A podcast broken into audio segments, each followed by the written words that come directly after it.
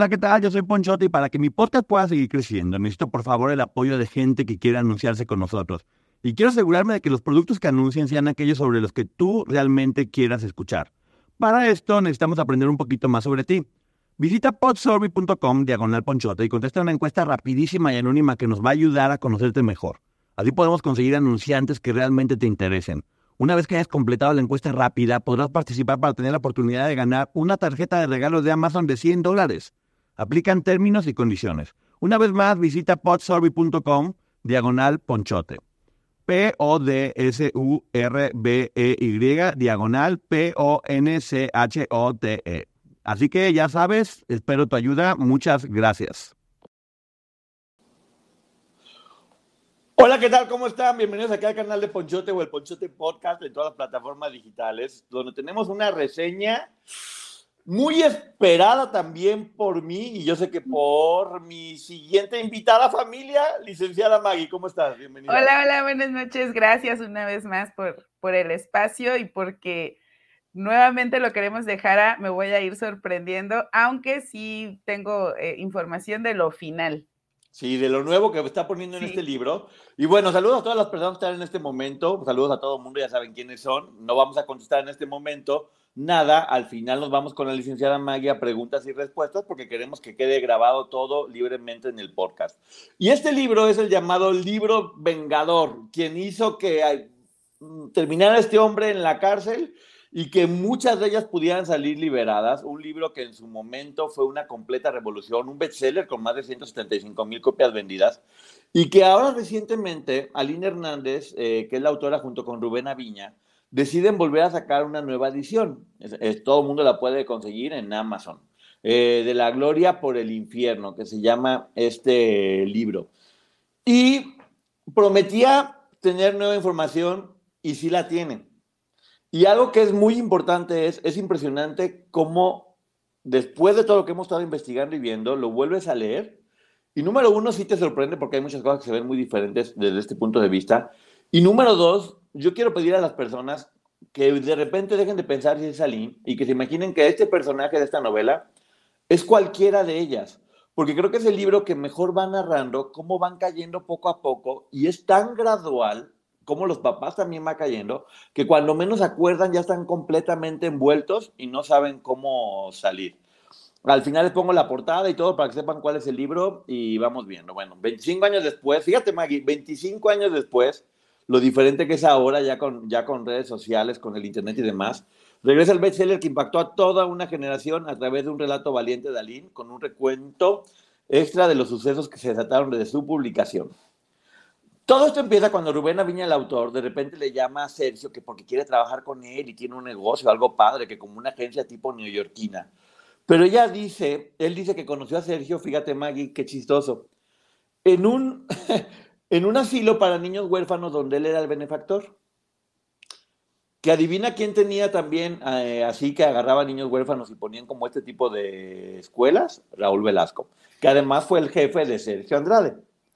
Entonces, bueno, tenían, eran muy benefactores con estos niños huérfanos, que te digo que Raúl de su libro viene que recogía de la calle. Y Sergio Andrade, tan bueno que es él siempre, él era el benefactor de este lugar.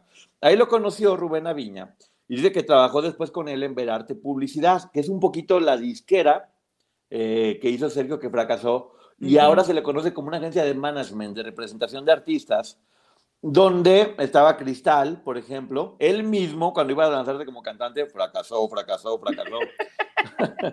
y también Cristal, por ejemplo, y ahí estaban formando el grupo Boquitas Pintadas, que como yo lo veo era como una manufacturera donde hacían productos y los vendían a las disqueras. ¿Qué opinas, May, hasta ahorita? Fíjate que esto que mencionas de volverlo a leer tantos años después me parece importante porque estamos socialmente en otro punto. Incluso hablar de salud mental ya no es, bueno, todavía hay personas que lo ven mal, pero creo que la mayoría entendemos que es hablar de salud, de, tratar de estar bien. Entonces sí ha cambiado la perspectiva. Y lo siguiente es que a mí sí me sorprende, eh, por ejemplo, que estas revelaciones que hizo Alina hace 25 años y que probablemente pasaron desapercibidas, hoy las estamos percibiendo de otra manera. Una mujer valiente, y como bien dices, a mí me parece que Aline es la persona que destapa la cloaca, destapa todo lo que estaba sucediendo. Así es, y bueno, fíjate, también estamos viendo cómo se empiezan a ligar muchas historias, porque vas a ver quiénes aparecen en este libro, que es muy interesante. Eh, dice que, que él, que Sergio se portaba muy bien con él, claro, era hombre, ya sabemos con los hombres era medio cobardón, por decirlo de alguna forma, y que ya sabían como muchos chismes respecto a Sergio. Sí, obviamente la industria todo el mundo lo sabía. Dice que, toda que había un montón de chavacas maleducadas, como dice él, porque ninguno lo saludaba, ni le hablaba, ni le ofrecía nada. Pasaban y lo pasaban de largo, ya sabemos por qué es. Pero dice, pero al fin llegó la bendita Mari, que sí lo saludó y le dio un beso en la mejilla. Y que lo tuvo ahí esperando horas y horas y horas, como hacía con todo mundo, y que le dijo, ¿sabes qué? No, ya me voy. Y que le dijo, no, no, no, espérame, déjame, voy con Sergio. Y no, no, no, que ya, que pases. Cuando llega, está hablando con él de la agencia y que mira, que quiero que me traigas a Talía y a Alejandra Guzmán porque quiero que esto crezca y vamos a hacerlo juntos y va a ser maravilloso. Y de repente manda a pedir que le traigan dos vasos con agua de la tiendita de enfrente. Y él dice, ay, bueno, pues al fin va a tener un detalle alguien conmigo. Y no, se toma Sergio un vaso completo y luego se toma otro y queda un poquito de agua. Y de repente se da cuenta que se lo da alguien que estaba abajo del escritorio. y así como de, pues, O sea, ¿qué onda? Nunca supo quién era. Y dice, bueno, eh, al fin la agencia nunca se hizo, pero es la parte de la entrevista que vamos a ver quién era la que estaba abajo. Yo se lo voy a adelantar en este momento. Era Aline Hernández. Fue el primer contacto que tuvo Rubén Aviña con Aline, pero no sabía que estaba ahí en este momento. Oye, pero yo voy a un lugar y, veo que alguien tiene a alguien en el, ¿cómo se llama? Abajo del escritorio, está medio raro, ¿no? Sí, de hecho, este, ahora que tenemos otro tipo de información, también vemos que Gaby relata que esta era una práctica común y que no es que estuvieran escribiendo planas debajo de la, del escritorio. No sé, eso es lo que también comentó Gaby en algún momento. Así es, pero bueno, Vamos a empezar con el primer capítulo. Esa es como un poquito la introducción a lo que es el libro. Y el primer capítulo se llama como Blancanieves. Platica un poco cuál va a ser la historia del papá y de la mamá. Que fíjate, Maggie, esta historia que, qué reveladora. Porque Josie, que es la mamá, tenía 13 años y conoce a Heriberto de 22 años. Eran el papá y la mamá. Pero el papá de ella obviamente no quiere y dice que no podía tener novia, que estaba muy chica que cómo cree, y, pero ella estaba muy enamorada de él, y Diosito Santo, qué enamorada estoy. Y poco a poco eh, van teniendo una relación y lo apoyan la mamá y los hermanos de Jesse. Esta relación de ella de 13 con él de 22.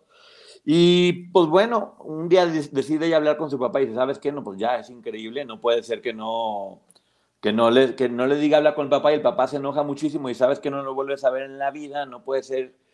Y se casa escondidas. Se casan escondidas el 4 de julio de 1974 y en la iglesia en 1975. Nace ahí la, primera hija, que el 5 de septiembre del 75, que es Erika Aline, o lo que ya conocemos ahorita como Aline Hernández, que era súper alegre, simpática, divertida, como la han pintado en todos lados, que le gustaba coleccionar insectos y que jugaba con niños. Que ella le gustaba así, y tenía su muñeca, pero también le gustaba jugar con niños y era como muy guerrera, jugaba fútbol. Fíjate qué chistoso. Dice que siempre que tenía muñecas, cuando tenía una nueva, iba como desbancando a la otra. Iba llegando una, iba sacando a la otra de la muñeca consentida, lo cual es raro porque es un poquito lo que iba a pasar después. Que para ella era como normal que la consentida llegara y, su muñeca favorita se llamaba Rosa Berta. En ese momento era la favorita y después nació su hermana Jocelyn, que ya estaba muy contento. Y pues era todo un mundo de princesa dentro de su recámara. Dice que tenía un póster enorme de Blancanieves que yo siempre he dicho, por favor, ya no les enseñen a las niñas lo de las princesas, eso de que la salve un príncipe y que no haga nada y que sufran y que, que el beso de amor, pero bueno, es un pleito que tengo yo con mi mamá, con mi nieta, pero les digo, no les enseñen esas cosas, sino que sí, que el beso de amor del príncipe, por Dios santo, eso no les ayuda en nada, pero bueno, vamos viendo las, pero, Pero fíjate qué importante que ella tenía normalizado una relación de una puberta de 13 años con un adulto de 22 años. Así es. En el caso de sus papás salió bien, pero para ella entonces era normal. Uno. Dos, esto de desbancar a la muñeca que está de moda por la que va llegando, también lo tenía normalizado. Es que por te digo que este libro ayuda a entender muchas cosas, porque también sucedía con varias de las mamás se casaron en menos edad con, con hombres mayores. Sucede con, o sea, sí buscaban los perfiles que quedan perfectamente bien. Y el capítulo número dos se llama Una mariposa negra. Básicamente ya dice, porque voy a resumir mucho, que de repente le aparece una mariposa negra que le tenían pánico, le tenía terror y ese día su papá se va a trabajar y de repente le tocan la puerta, le dicen, el güero chocó, se estrelló contra una lavandería, el Volkswagen quedó completamente deshecho, quedó en coma 10 días aproximadamente, imagínate lo triste y lo duro que fue, y el señor murió. ¿En qué Estando año ella, en 81, tenía ya 7 años. Eso, ajá, estaba muy chiquita. Sí, tenía 7 años y, o sea, imagínate, ya había perdido a su papá. Y dice ella que preguntó cuándo viene mi papá y que dijo su mamá, ya no va a venir. Eh, es el velorio del papá, desde ahí vemos la, eso, su, su, superhéroe, lo que era lo máximo para Lynn, de repente lo perdió siendo muy chica tenía ese hueco y ese vacío y esa necesidad de un, de un padre. Eh, para ese momento llega el papá de Jessie, la mamá, Josie, la mamá, y, y le pide perdón. Al, hasta ese momento es cuando se vuelve a restablecer la relación entre ellos dos. Que aquí no dice en el libro, pero yo sí lo voy a decir, el señor era una persona muy importante en una radiodifusora, que es donde eventualmente trabaja la mamá de Alim. Eh, por eso es que consigue el trabajo dentro de esta radiodifusora. Eh, su abuelo. Dice que después de la, de la tragedia, pues ella va creciendo, tiene 12 años aproximadamente y se refugia en la música. Su adoración era Michael Jackson. Dice que le daba mucha flojera a sus primas jugando a la comidita que decía guacala, estas primas que traen. Ella bailaba y era Michael Jackson. Ella tenía una personalidad como rebelde, alegre y divertida. Eso te iba a decir, o sea, desde ahí vemos que ella no era el estándar de la niña normal. No, para nada. O sea, después de su póster rompió. Sí, jugaba fútbol y le gustaba Michael Jackson y dice que un día llegó su mamá y le dijo, mira, te presento a mi amigo Benito. Y que ella desde muy chica dijo, eh, Benito, mi amigo. su amigo Benito, sí, cómo no, mira a tu amigo. Y pues bueno, entendió que su mamá tenía 30 años, que estaba joven, Aline en ese momento tenía 12 y se fueron, con, se fueron a vivir ya con él, con Benito. La mamá tiene una relación con él. Y dice que Benito no era su papá, y nunca lo pudo llegar a ver como un papá o como alguien que supliera la imagen del papá, que lo veía como un amigo y que ella sabía que si, que si soñaba, porque soñaba mucho con mariposas negras, él iba a venir a salvarla y por lo tanto estaba como muy agradecido.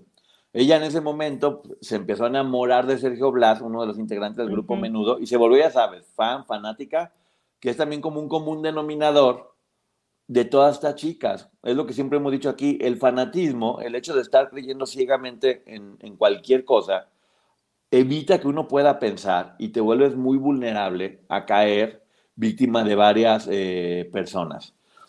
Después de eso, eh, dice que, que, cuando estaba enamorada de Sergio Blas, fíjate, te digo que es muy divertida, Lynn, porque platica las cosas muy sin filtro. Dice, yo soñaba con, ay, Diosito Santo, con darle besos y besaba el póster y lo besaba en el póster y, y yo soñaba con que estaba abrazado y me lo comía a besos, muy divertida.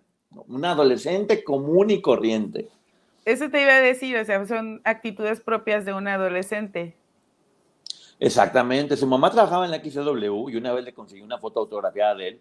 Y ya sabes, la mujer más feliz. Y resulta que había un concurso que se llamaba La Chica Joven de Menudo, que era como un Miss Universo, pero de menudo. Ibas compitiendo con un país. Sí, claro, niñas, que ya sabemos menudo quién lo manejaba y qué cochinadas estaban haciendo. Así que mucho cuidado, ya estaba cerca de toda esta bola de personas feas y ella dice, no, pues la ganadora iba a irse a Puerto Rico, iba a conocer a menudo y ella ya sabe, mamá, por favor, por favor, por favor, yo quiero entrar, yo quiero entrar, yo quiero entrar. Bueno, la convence para poder ir y cuando llega le dice, no, pues sabes que tienes que tener 13 años. Y ella tenía 12 y no, por favor, no me importa. Y que le dice, si no me dejas entrar a Frida, una que estaba ahí, si no me dejas entrar, me voy a morir, te lo juro que me voy a morir. O sea, se hincó y se puso a llorarle por favor, déjame entrar, que si no me muero yo, no hay forma de que... Ok, ya pues, ya, ya, ya, pues. Pásale, pero que nadie sepa. Eh, únicamente tenía que hacer un examen, una carta de sus papás y una fotografía. Benito no quería porque pues ya era como el papá y ándale Benito por favor y Benito y Benito y pues bueno, Benito ya como que porque no estuviera fregando dijo, bueno, pues un concurso ahí X cualquiera. Parece la mamá que ya trabajaba en el radio, muy inteligente, dijo, ¿sabes qué? Si quieres, yo soy la conductora de ese, de ese concurso, completamente gratis, no te cobro ni un peso. Ahí vemos cómo era la relación mamá e hija. Que pasa mucho porque era una mamá muy joven, que eran también un poco como hermanas y cómplices. La mamá tenía poquitos, pues, tenía 30 años en ese momento, o sea, eh, con una hija adolescente es complicado manejar eso, ¿no? Sí, porque creo que la mayoría lo sabe y lo descubrimos hasta el momento en que nos convertimos en padres o madres. Ahí te das cuenta de que vas aprendiendo, por mucho que leas libros de sobre paternidad y demás, vas aprendiendo sobre la marcha. Pero aquí era una niña aprendiendo a cuidar a otra niña. Así es. Entonces, bueno, para ese momento, dice alguien que dijo, ya gané, porque aparte se aprendió todo, sabía las capitales de menudo, cuánto pesaba cada uno, cuánto calzaba, sabía todos los exámenes que había que hacer y ya cuando concursó dijo, además era la más bonita, me valen las demás y que concursa y que la dejan en tercer lugar. No, uh. pues ya dijo, ya no me voy a ir a mis menudo internacional por todo el mundo. Se queda muy frustrada, estaba muy triste y empieza a tener amigas, ya sabes, entre todas estas fans empiezan a tener amigas, con una chica que se llama Claudia. Y le dijo, quiero ir a ver a una estación, quiero ir a ver a Pablo Ruiz a la estación y demás. Y así como de, ¿cuál Pablo Ruiz? A mí ni me gusta Pablo Ruiz. Ándale, acompáñame, por favor. No, no quiero ir a ver a Pablo Ruiz. Ándale, vamos a ver a Pablo Ruiz. Fíjate cómo las pequeñas decisiones te cambian la vida. Dice que ya que estaba ahí, de repente estaban en la fila y que de repente llega un shadow blanco y se baja una mujer guapísima, muy delgada, con el pelo todo alborotado, y que le dice, oye, ¿no te gustaría ser modelo cantante? Eh, sí, ¿qué edad tienes? 13, perfecto. Eh, pásame tu teléfono, tus datos, tu dirección, este, ¿tú cómo te llamas? Ah, pues mira, yo me llamo Gloria, Gloria Treviño. Fue Gloria quien trabaja en ese momento del shadow blanco, que da las instrucciones y demás, que ya sabemos, antes de que alguien diga nada, sabemos por qué ellas habían llegado a este punto. Tanto Raquel como Gloria, como cualquiera de las que estaban ahí. Pero bueno, en ese momento a Gloria fue la que le tocó bajar. Gloria todavía no era famosa, que la gente sepa, era, era una chica únicamente que estaba, que había estado en boquitas pintadas, pero no, no, era, no tenía todavía tanta fama. Y que todas repitieron esta conducta porque no se nos olvide quién era el que les obligaba a hacer esto. Así es. Y bueno, ya después llega el siguiente capítulo que se llama Un secreto. Y dice que ya, que Gloria tenía 16 años en ese momento, que le había dicho que, pues, que había estado en boquitas pintadas, que pasó mucha hambre, que comía en camiones. Dice, hasta la fecha no sé si es una historia inventada esa, pero bueno, ya me platicó toda esa historia que ya sabemos que Gloria siempre, siempre platica y que para ese momento ya tenía 19 años. Ah, tenía 16 cuando entró a Boquitas Pintadas, pero que ahorita, cuando ella la contactó ya tenía 19 años. Eh, ahí conoció a, María Raquenel, que tenía 18 años, eh, y que dice, no puedo creerlo, es Blancanieves. O sea, que la vio así con la cara blanca, el pelo negro, que dijo, es Blancanieves, no puede serlo, puede ser hermosa esta mujer. Yo te tengo que decir que estoy impresionado de cómo no hay una sola persona que no hable de lo preciosa de Raquenel, ¿no? Sí, toda la gente eh, menciona eso y que cuando la conoces en persona impacta su belleza. Y no lo dudo. Sí, no, no, pero a mí sí me, mm, me llama la atención porque para Aline a esa edad pudo haber sido como un mensaje, ay, sí, aquí es donde debo de estar porque a mí me encanta Blancanieves y estoy conociendo a una persona que es eh, Blancanieves en, en carne y hueso.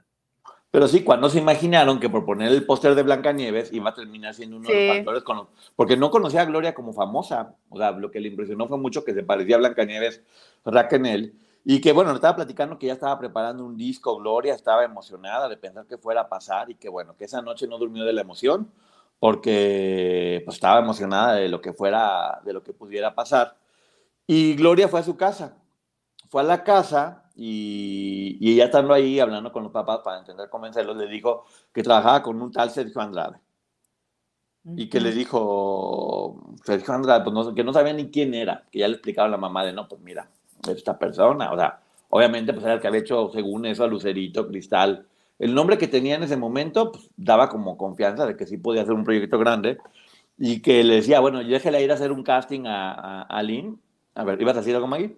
Que ya era conocido también por lo del Festival OTI, ¿no? Entonces supongo que la señora al estar en, radio tenía idea de quién era él a nivel profesional. Claro, y se supone que era, pues ya sabes, como dicen todos, que era un rockstar, que era el, el casi ahora, pero venía de muchos fracasos, pero bueno, eso ya después lo vamos a estar platicando. Y que le dijo ella, ok, va, eh, pero puedo acompañarla, sí, sin ningún problema, usted venga aquí, todo está bien, todo está derecho. Además le vamos a dar una beca y va a ganar dinero y, pues, ya sabes, se la pintaron increíble. Y dice la mamá que cuando la vio tan emocionada, Lynn dijo, es que me sentí incapaz de romper sus ilusiones. O sea, la veía que realmente era como el sueño de su vida. Yo dije, no se lo puedo negar. Que te aseguro que fue lo que le pasó al 100% de los papás. De los papás, sí.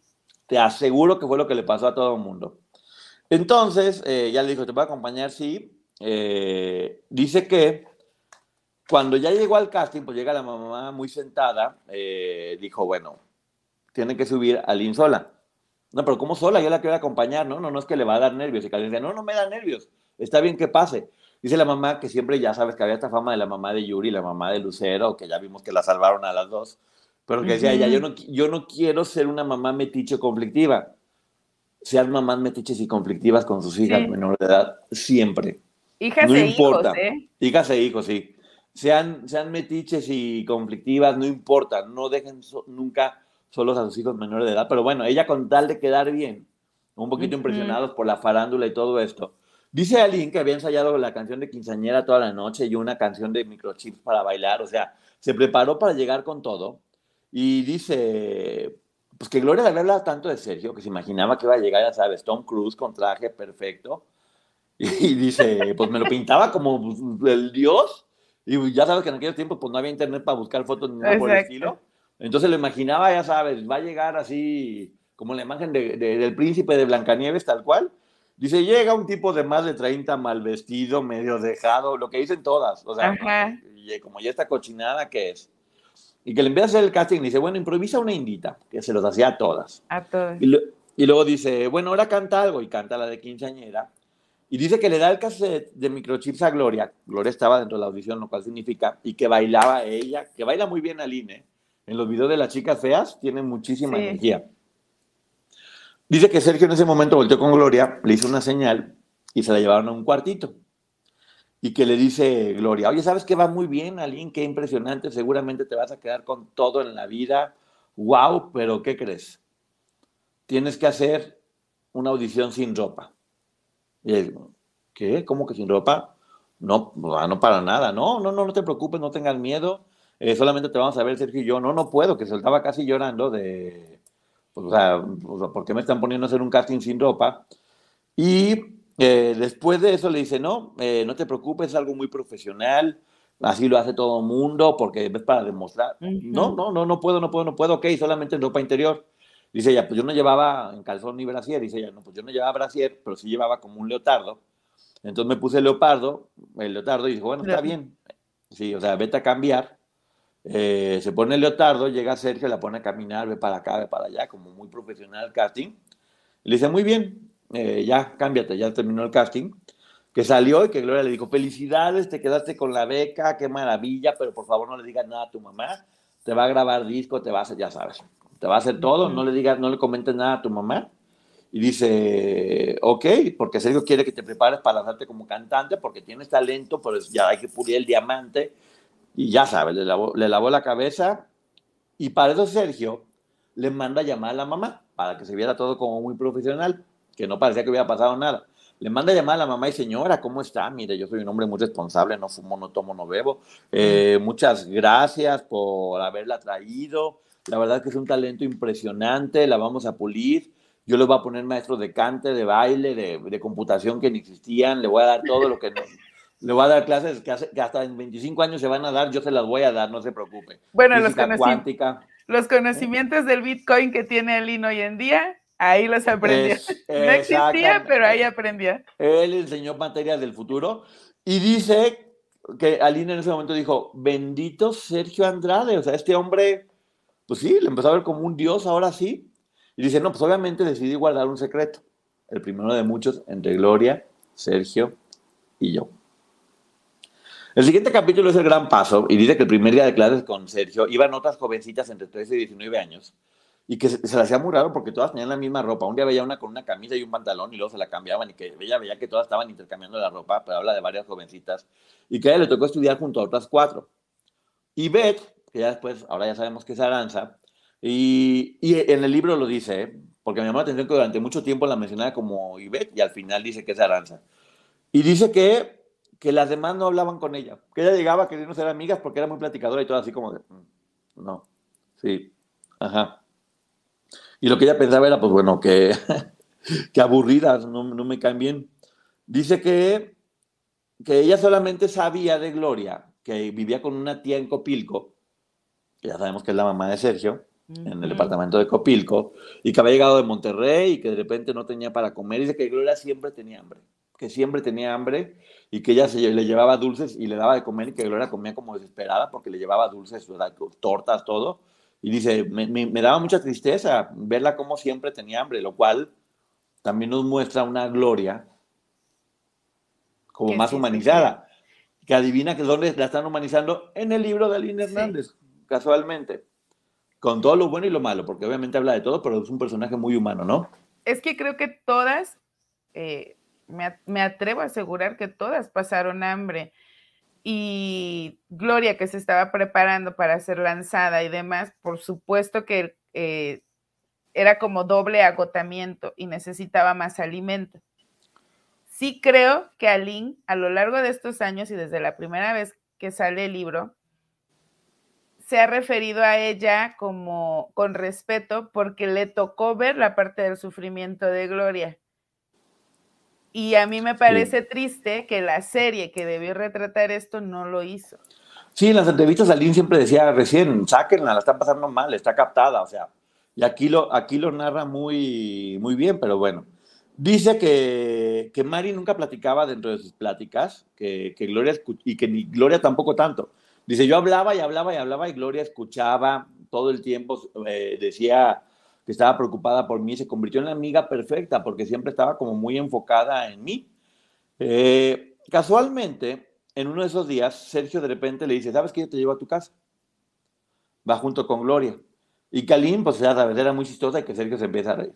Que le dijo algo que, que, estaba lloviendo y que dijo, ay, esto parece Navidad. Y que Sergio como que dijo, ay, qué burra, pero le dio, le dio risa, pero que, que a ella le cayó muy mal que estuviera burlando de sus comentarios.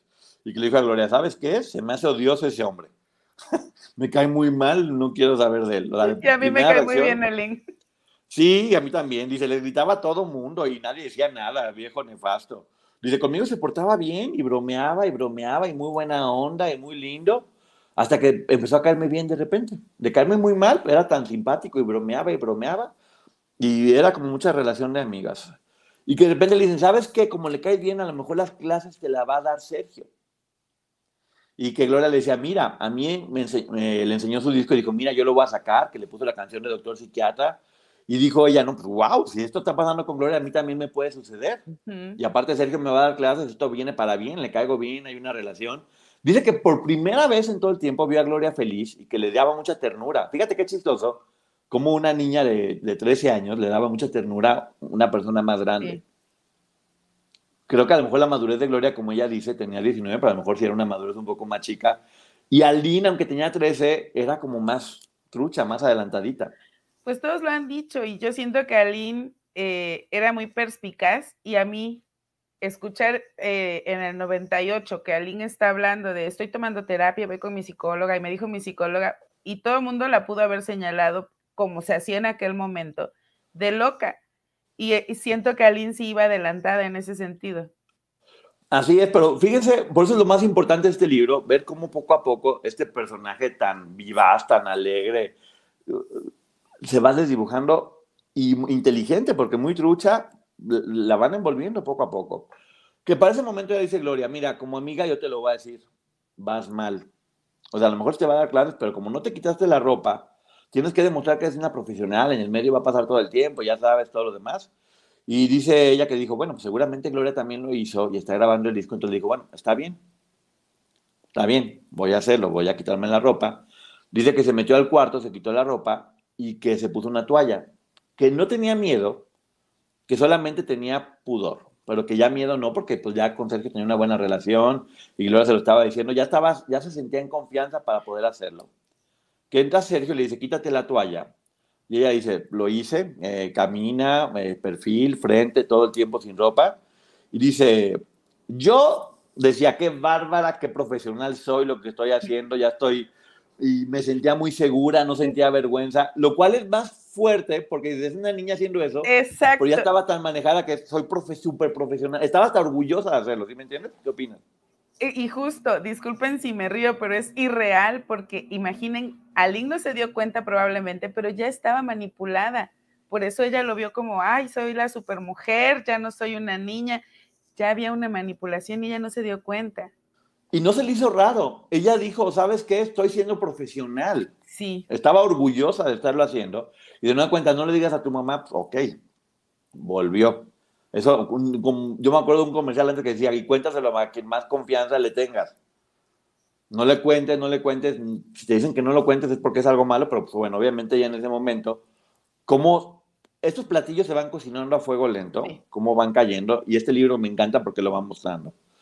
Dice, para eso, el siguiente capítulo se llama La consentida, y dice a Lynn que le daba muchísima pena platicarle cosas a Rubén y que no podía platicarle cosas cuando estaba haciendo la entrevista de Rubén Aviña con Aline hacer el libro. Y que de hecho dice que Verónica, su psicoanalista, le había recomendado hacer, escribir todo para, para poderlo sacar, porque muchas veces no lo, no lo cuentan o no lo dicen. Y, y que tenía algunas notas que le preguntó Rubén, oye, ¿has tenido algún tipo de contacto más fuerte con, con alguien? Y ella dijo, no, lo más que he llegado a hacer es ver películas con escenas muy fuertes con mis amigas, que todos lo hacíamos de, repente, así como, ay, vamos a ver la escena, pues estás en esa etapa, es la adolescencia. Porque ella le dijo, no, pues es lo más fuerte que he llegado a ser. Y que nunca había tenido novio, que solamente le gustaba a su vecino, que se llamaba Alfonso. Bien, Aline. y Sergio Blas. Ahora más teníamos para su vecino Alfonso y para Sergio Blas. Mi gente, ¿cómo están? Yo soy Nicola Porchela y quiero invitarlos a que escuches mi nuevo podcast Sin Calzones, en el que con mi amigo Agustín Fernández y nuestros increíbles invitados hablamos de la vida, la fiesta y nuestras mejores anécdotas. Y obviamente todos los detalles que no contamos en ningún otro lugar, solo lo van a tener acá en Sin Calzones. Ven a escucharnos como más nos gusta estar sin calzones. Ustedes ya saben que nos gusta andar sin calzones por todos lados y a ustedes les gusta vernos sin calzones. Esto todos los jueves en cualquier plataforma donde escuches podcast y en YouTube. Dice que le dijo, ya era la primera vez que te desnudabas ante un hombre y dice ya, sí, dice, bueno, seguramente a lo mejor mi papá cuando era una niña, fíjate cómo empiezan como a, a relacionar, dice, pero sí, era la primera vez que me estaba desnudando frente a un hombre. Y que Aline Hernández al día siguiente fue, ya siendo grande, fue con Rubén Aviña, Azteca Digital, Azteca Digital, que donde hacían las telenovelas, y que le pasó todo lo que estaba pasando escrito porque no tenía forma de decírselo de frente o hablando. Era tanta la vergüenza que sentía que le dijo, ¿sabes qué? La única forma de que yo te pueda decir esto es escribiéndolo. Porque si no, que yo también he escuchado con, con, con, varias personas que han hecho estos proyectos que les cuesta mucho trabajo sí. poder hablar con ellas porque hay cosas que olvidan de repente que el cerebro bloquea o que no tienen muy claro, que no es que estén inventando, ¿eh? que en verdad se les borran muchas partes y que cambia mucho. Entonces, bueno, dice, te voy a, te lo voy a ir escribiendo poco a poquito todo lo que me voy acordando. Y que en lo que le escribió decía, yo tenía 13 años y apenas estaba menstruando, pero yo me sentía una niña en ese momento. Desde que él me vio desnuda, algo en mí cambió, que eso se llama corrupción de menores. Sí se estaba corrompiendo. Es como si fuera una lucecita muy blanca que poco a poco se va llenando de oscuridad. Entonces es que sentía como romper algo. la infancia y esta inocencia que tienen los menores cuando tú los induces a ingerir sustancias eh, ilícitas o alcohol o a, a realizar alguna actividad que quebrante ese desarrollo normal de la infancia. Y para ella en ese momento fue como, wow, ya soy una mujer, cuando era todavía una menor y estaba en formación. Exactamente, este libro tiene mucho eso, tiene mucha verdad respecto a lo que sentía en ese momento, porque dice que llegó poco a poco, considera a Sergio su mejor amigo, inclusive más que Gloria. Él se fue ganando su confianza. Dice, platicábamos horas y horas y horas y me consentía. Dice, yo le dije que también componía y, y, yo pensaba que era la consentida porque era la más talentosa. porque se volvió a la consentida y la trataba muy bien, que ahora entiendo, y tú también seguramente, Maggie, por qué tanto Gloria en su versión como Raquel en la suya, comentan que Sergio sí se enamoró de Aline Hernández. Yo, me yo no creo que se haya enamorado porque ese hombre no se enamora de nadie, pero sí creo que Aline, a partir de toda la historia que vamos a ver, sí, la, sí lo cautivó de una forma muy diferente a todas las demás. Y creo que es por eso le daba tanto celo a las otras, ¿no? ¿Qué opinas tú? Sí, yo también creo que sí, y es normal que tengan celos, pero creo que Aline nunca perdió su esencia y probablemente para Sergio eso fue un reto, no es que se haya enamorado, la verdad no lo puedo creer, pero sí creo que haya, que haya tomado a Aline como un reto justo porque era una niña independiente, alegre, eh, estas características que en las demás pudo doblegar muy fácil. Así es, bueno, dice, dice ella que, le decía a Gloria, le empezó a platicar, que él era muy lindo, que era un hombre maravilloso, que había sufrido mucho. Eh, yo estoy enamorada de él, pero jamás se va a fijar en mí, porque él estuvo enamorado de una niña cantante eh, que le rompió el corazón, porque tenía una relación y que lo único que le decía Sergio a esta niña era, si tú en algún momento tus papás se enteran, por favor no me traiciones y no te pongas de su lado. Hoy ya sabemos quién es esta niña, que es Lucero, pero sí, cabe decir que en el libro nunca la menciona. Nunca la menciona. Y está bien, porque a Link no le consta. Sí, y lo toca con mucho cuidado, solamente habla de, ello. Dice que después se dio cuenta de quién era, pero nunca lo dice. Eh, que sí, que ella, Lucero se puso del lado de sus papás, que ya lo sabemos, y que le decía, a lo mejor tú eres esa niña que él está buscando, para que supla un poco lo que le había hecho esta otra persona.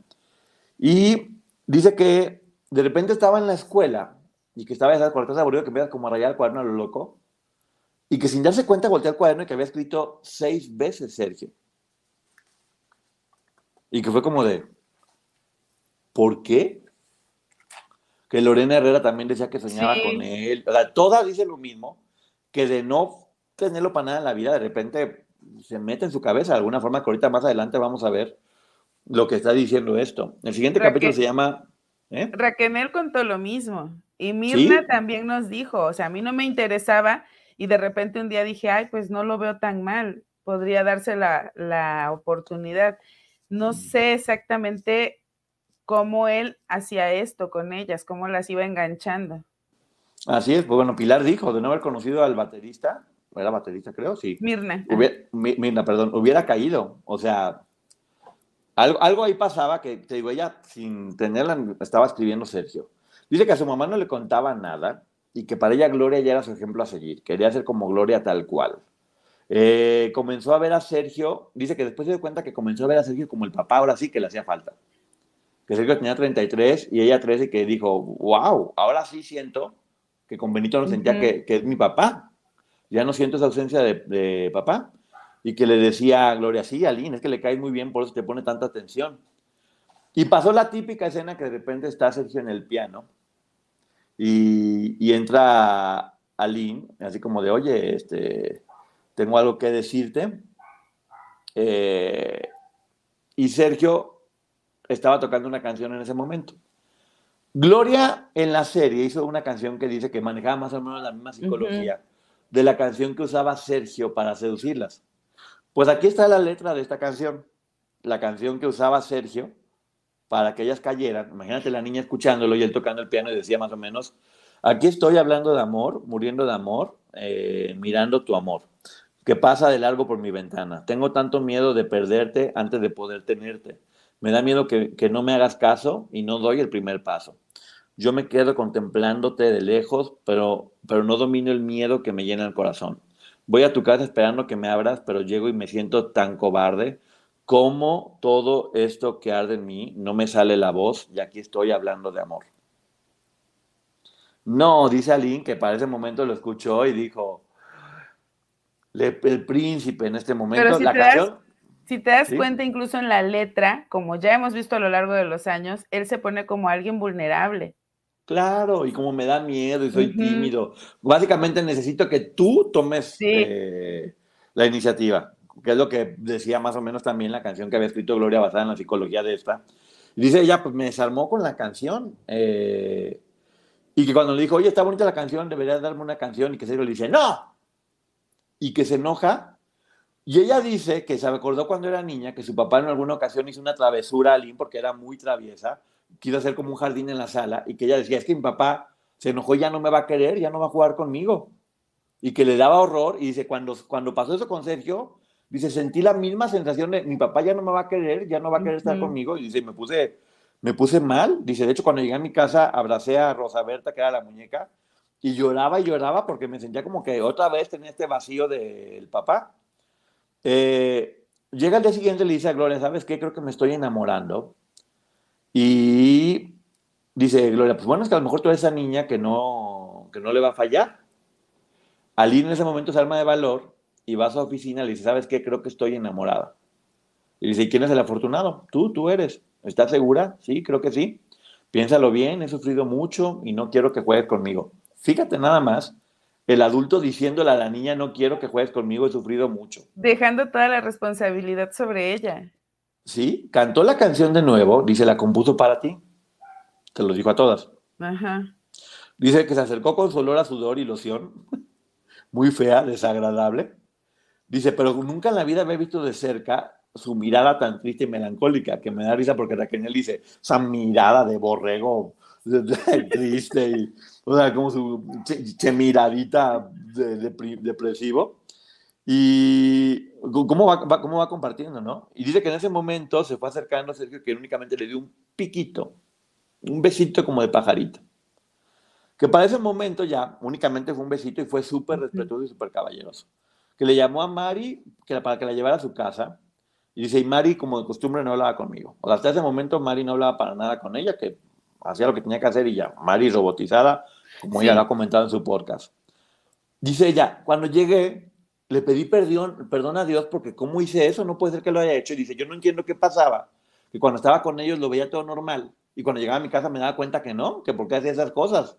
Y pedía perdón y me sentía súper culpable. y esto lo han mencionado otras personas, que al, al, haber distancia con Sergio Andrade sobre todo, cambiaba y volvían a ser ellas. Así es, bueno, dice que, que, que, eso, que veía todo normal cuando estaba con Gloria y Sergio, y que poco a poco se volvió su novia, pero novia muy de novia, que se daban besitos y así, pero que lo más importante era que pasaban horas y horas y horas platicando, horas y horas platicando y manipulándola. Eso. Sí, pero pues igual tiempo se le dedicó, ¿eh? Uh -huh. porque mucho tiempo y había una relación muy diferente. Y de repente le dijeron, ¿sabes qué? Quiero que me hagas una prueba. ¿Cuál prueba? Me voy a salir y cuando regrese quiero que esté sentada desnuda en el piano. Ella accedió, dijo, pues bueno, finalmente ya me ha visto desnuda, y cuando él llegó, dice que empezó acariciándola y que le dijo, eh, ¿ya habías hecho algo así? Dice, no, pues no. Dice, era muy diferente haberme mostrado desnuda, que ya me estuviera tocando. Uh -huh. Y dice que estaba aterrada, que ni siquiera se movía. Ay, esto que, esto que voy a decir es horrible, pero lo, lo pone ya en el libro. Dice que cuando intentó tener relaciones con ella, ya en ese momento que no pudo, que se puso a llorar y llorar y llorar y llorar y llorar y llorar, y que no hubo forma. Ya, ya se siento feo nomás decirlo. Dice que, que, se quedó traumada, porque, pues bueno, obviamente no la presionó, que no se quedó traumada. Menos. Sí, que parecía robot, que cada vez se iba pareciendo más a Gloria y a Mari, que estaba como, como mal, que empezaba a ver todo terrible, todo triste, estaba como cayendo en depresión, y que Gloria decía que era normal. Eh, dice, no, no entendía yo como una mocosa de mi edad estaba ya jugando con fuego de esa manera. Ahora, no entendí en qué momento ya estaba llegando a este punto, que era muy fuerte. Dice, Pero esto hasta que llegaba a su casa, porque cuando estaba ahí ella lo normalizaba. Sí, sí, claro. Dice que Sergio y ella ya eran como novios, que iban al cine a comer, o así, efectivamente sí la trataba como novia. Globos, regalos, todo. Que, que, una vez la llevó a Chapultepec, porque obviamente era una niña, la llevó a Chapultepec sí. a que se divierta, pero que después la llevó a un hotel el, el Emeco, algo así. El Greco, perdón. Y dice que ella aceptó porque dijo, bueno, pues ya es como una prueba de amor, ya llevamos tiempo de novios, y tampoco pudo ser. Entonces en esa segunda ocasión tampoco se concretó y dice que, que bueno, que Gloria le decía, pues sabes que qué felicidad porque desde que está contigo está tan contento que ya no trata mal a todo mundo que vuelvo a repetir que ambas lo dicen, que estaba muy contento él y que cambió muchísimo cuando estaba con ella. Aquí lo dice también Aline Hernández. Y fíjate, esto que estás contando ahorita me recuerda a que en un pasaje Aline, eh, perdón, Raquel platica que a ella también la llevó a, un motel antes de cuando supuestamente eran novios y eso es lo, como ella se niega, es lo que lo lleva a decidir que se van a casar. Eh, sí, pero lo cual es muy raro que los hoteles estén aceptando a, hombres adultos con clarísimo niñas. No es tan raro. Pues sí, o sea, no es raro, yo sé, pero o sea, a lo que voy es, oigan, es incorrecto. Está, está, dando el nombre, ¿eh? Deberían de pedir identificación por lo menos para saber qué es lo que está pasando allá, porque estaba cometiendo un delito en el hotel, el Greco, que aquí lo dice. Dice que bueno, que, que, Gloria estaba feliz porque no trataba mal a todo el mundo y que venía a su fiesta de 14 años y que pues le había dicho no veas a nadie, no hagas nada, pero ¿qué crees? Llegó Alfonso, el vecino. Y que hubo un pleito enorme que porque fue Alfonso, ah, lo resumí mucho, pero el resumen es, fue Alfonso, ya sabes, estos Alfonso son de lo peor. Y que, que, le hicieron tanto relajo a Aline, que Aline obviamente dijo, después de andar con el apestoso sudor y veía a Alfonso que era como todo guapo, que llegó con Sergio y le dijo, ¿sabes qué? Ya no te quiero como novio. Te digo que tenía mucho así, ya no te quiero como novio, yo ya me gustó más a Alfonso, yo creo. Dice, ¿por qué no me dijiste antes? Pues es que estoy confundida. Que le decía, lárgate de aquí. Y que Mari la llevó y que ahora sí habló con ella. Que sabía todo, eh, que no, pues que, que, debía de, estar con Sergio y que podría ser algo muy bonito, ya sabes, empezó a platicar con ella. Y ella regresó y le dijo, ¿sabes qué quiero hablar contigo? Que lo vio y se agarró llorando Dice, pero pues yo lloré porque estaba nerviosa, no sabía qué estaba haciendo con él, o sea, tenía, con tan poca edad lloré y no sabía por qué estaba llorando. Y que Sergio le decía, no, pues que estás llorando porque me quieres. Y que ella le decía, sí, perdón, soy una tonta. Eh, perdóname, por favor, perdóname, perdóname, por favor. ¿Por qué? ¿Quién sabe? Que la llevó a, a un departamento en Copilco, que es la casa de su mamá, y que ahí por primera vez, cuando ella tenía 13 años, tuvieron relaciones y que cuando Sergio terminó, se puso a cantar el himno nacional. Primero, quiero aclarar algo. A los, ella 13 años y él 30 y tantos, eso no es tener relaciones sexuales. sí, es abuso. Es un delito y es abuso. Ella hoy, eh, sabemos, no tenía, ni en ese momento, porque la capacidad jurídica en ese momento era de 16 años. Hoy por hoy es hasta los 18, para poder dar el consentimiento. Y segundo, ¿quién canta el himno nacional después de... Bueno, pues bueno, pues yo lo que digo, al fin se, al, fin se hizo la bandera. O sea, no sé. o sea, no sé, eh, eh, entender su cabeza está muy raro, pero sí es, muy bueno lo que estás diciendo, para entender cómo en este momento un adulto en situación de poder ya estaba, lo que para ella era tener relaciones, en realidad era un adulto ya abusando en este momento de su víctima que estaba coercionada. Para entender qué fue lo que pasó ahí, gracias Maggie por decirlo, porque es realidad. Dicen que en secundaria ya Aline estaba muy diferente, porque también Aline ya veía todas como postas tontas que cuando ella ya estaba teniendo una vida mucho más adelantada. Dice que sentía que su mamá ya era parte de su pasado, ¿eh? Lo cual es muy fuerte, se me hizo muy fuerte. Y que empezó con el por favor, por favor, igual que, que Mari, Raquel, Gloria y, Sonia. Que por favor, por favor, y no, ni se dio cuenta cómo fue. Y que de repente le pedía pruebas de amor, pruebas de amor, échate la pinta, vente conmigo, y, que después cuando cometía cualquier error que ni se acuerda que le decía, piensa cómo te castigo para perdonarte. Y que se quitó una vez el cinturón y que le dijo, la próxima vez que hagas algo mal te voy a dar unos cuerazos. Y que ella dijo, ah, está bromeando. Hasta que un día pasó y le dio unos cinturonazos. Y que mientras más lloraba, más la golpeaba fuerte con el cinturón. Ay, qué fuerte. Y fue enfermo. Sí, que ella sentía que se lo merecía porque ya para ese momento sentía que no, no podía fallarle. O sea, es lo que digo, fíjate cómo se va viendo, cómo va cayendo poco a poco y la vas entendiendo además porque hace cada cosa. Dice que, que, los fines de semana tenía que estar encerrada en su casa porque no estaba con él todo el tiempo, estaba encerrada en su casa y que un día se armó de valor porque estaba aburrida. Ves la personalidad de alguien, me encanta. Y le habló a Alfonso. Y que le habló y que fue Alfonso y que fue su hermano y que fue otro amigo a su casa porque se quería divertir, se quería pasar bien. Estaba harta de estar encerrada, ya, Sergio ya como que no le estaba gustando, pero sí, pues la tenía mal, y que de repente resulta que Sergio la tenía con una agencia de investigadores, y que se enteró que habían ido y que ella le dio horror, y que le dio unos cinturonazos de nueva cuenta horrorosos, la volvió a golpear y que dice, yo me sentí más asustada que nunca, le podía hacer algo a mis papás o a mis hermanos o a Alfonso, ya, ahí ya era ya horror de qué podía hacer a la gente que él quería.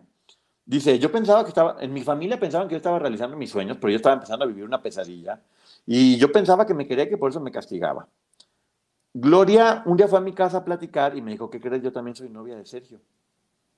Y que se rió y que le decía, ¿cómo? Sí, yo también soy novia, es normal. Y que fue con Sergio y le dijo, oye, me dijo Gloria que es tu novia, como pues, está mal, Gloria creo que está.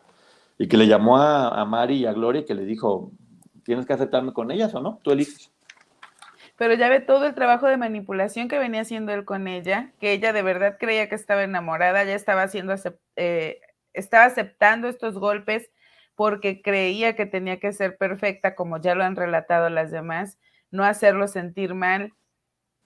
Y ya para este punto era evidente que ella iba a aceptar la situación. Así es, y que le dice Sergio, a ver, díganle qué les he dado yo. Y que Mari decía, techo y comida, fíjate nada más, como, lo que estaban pasando cada tiempo.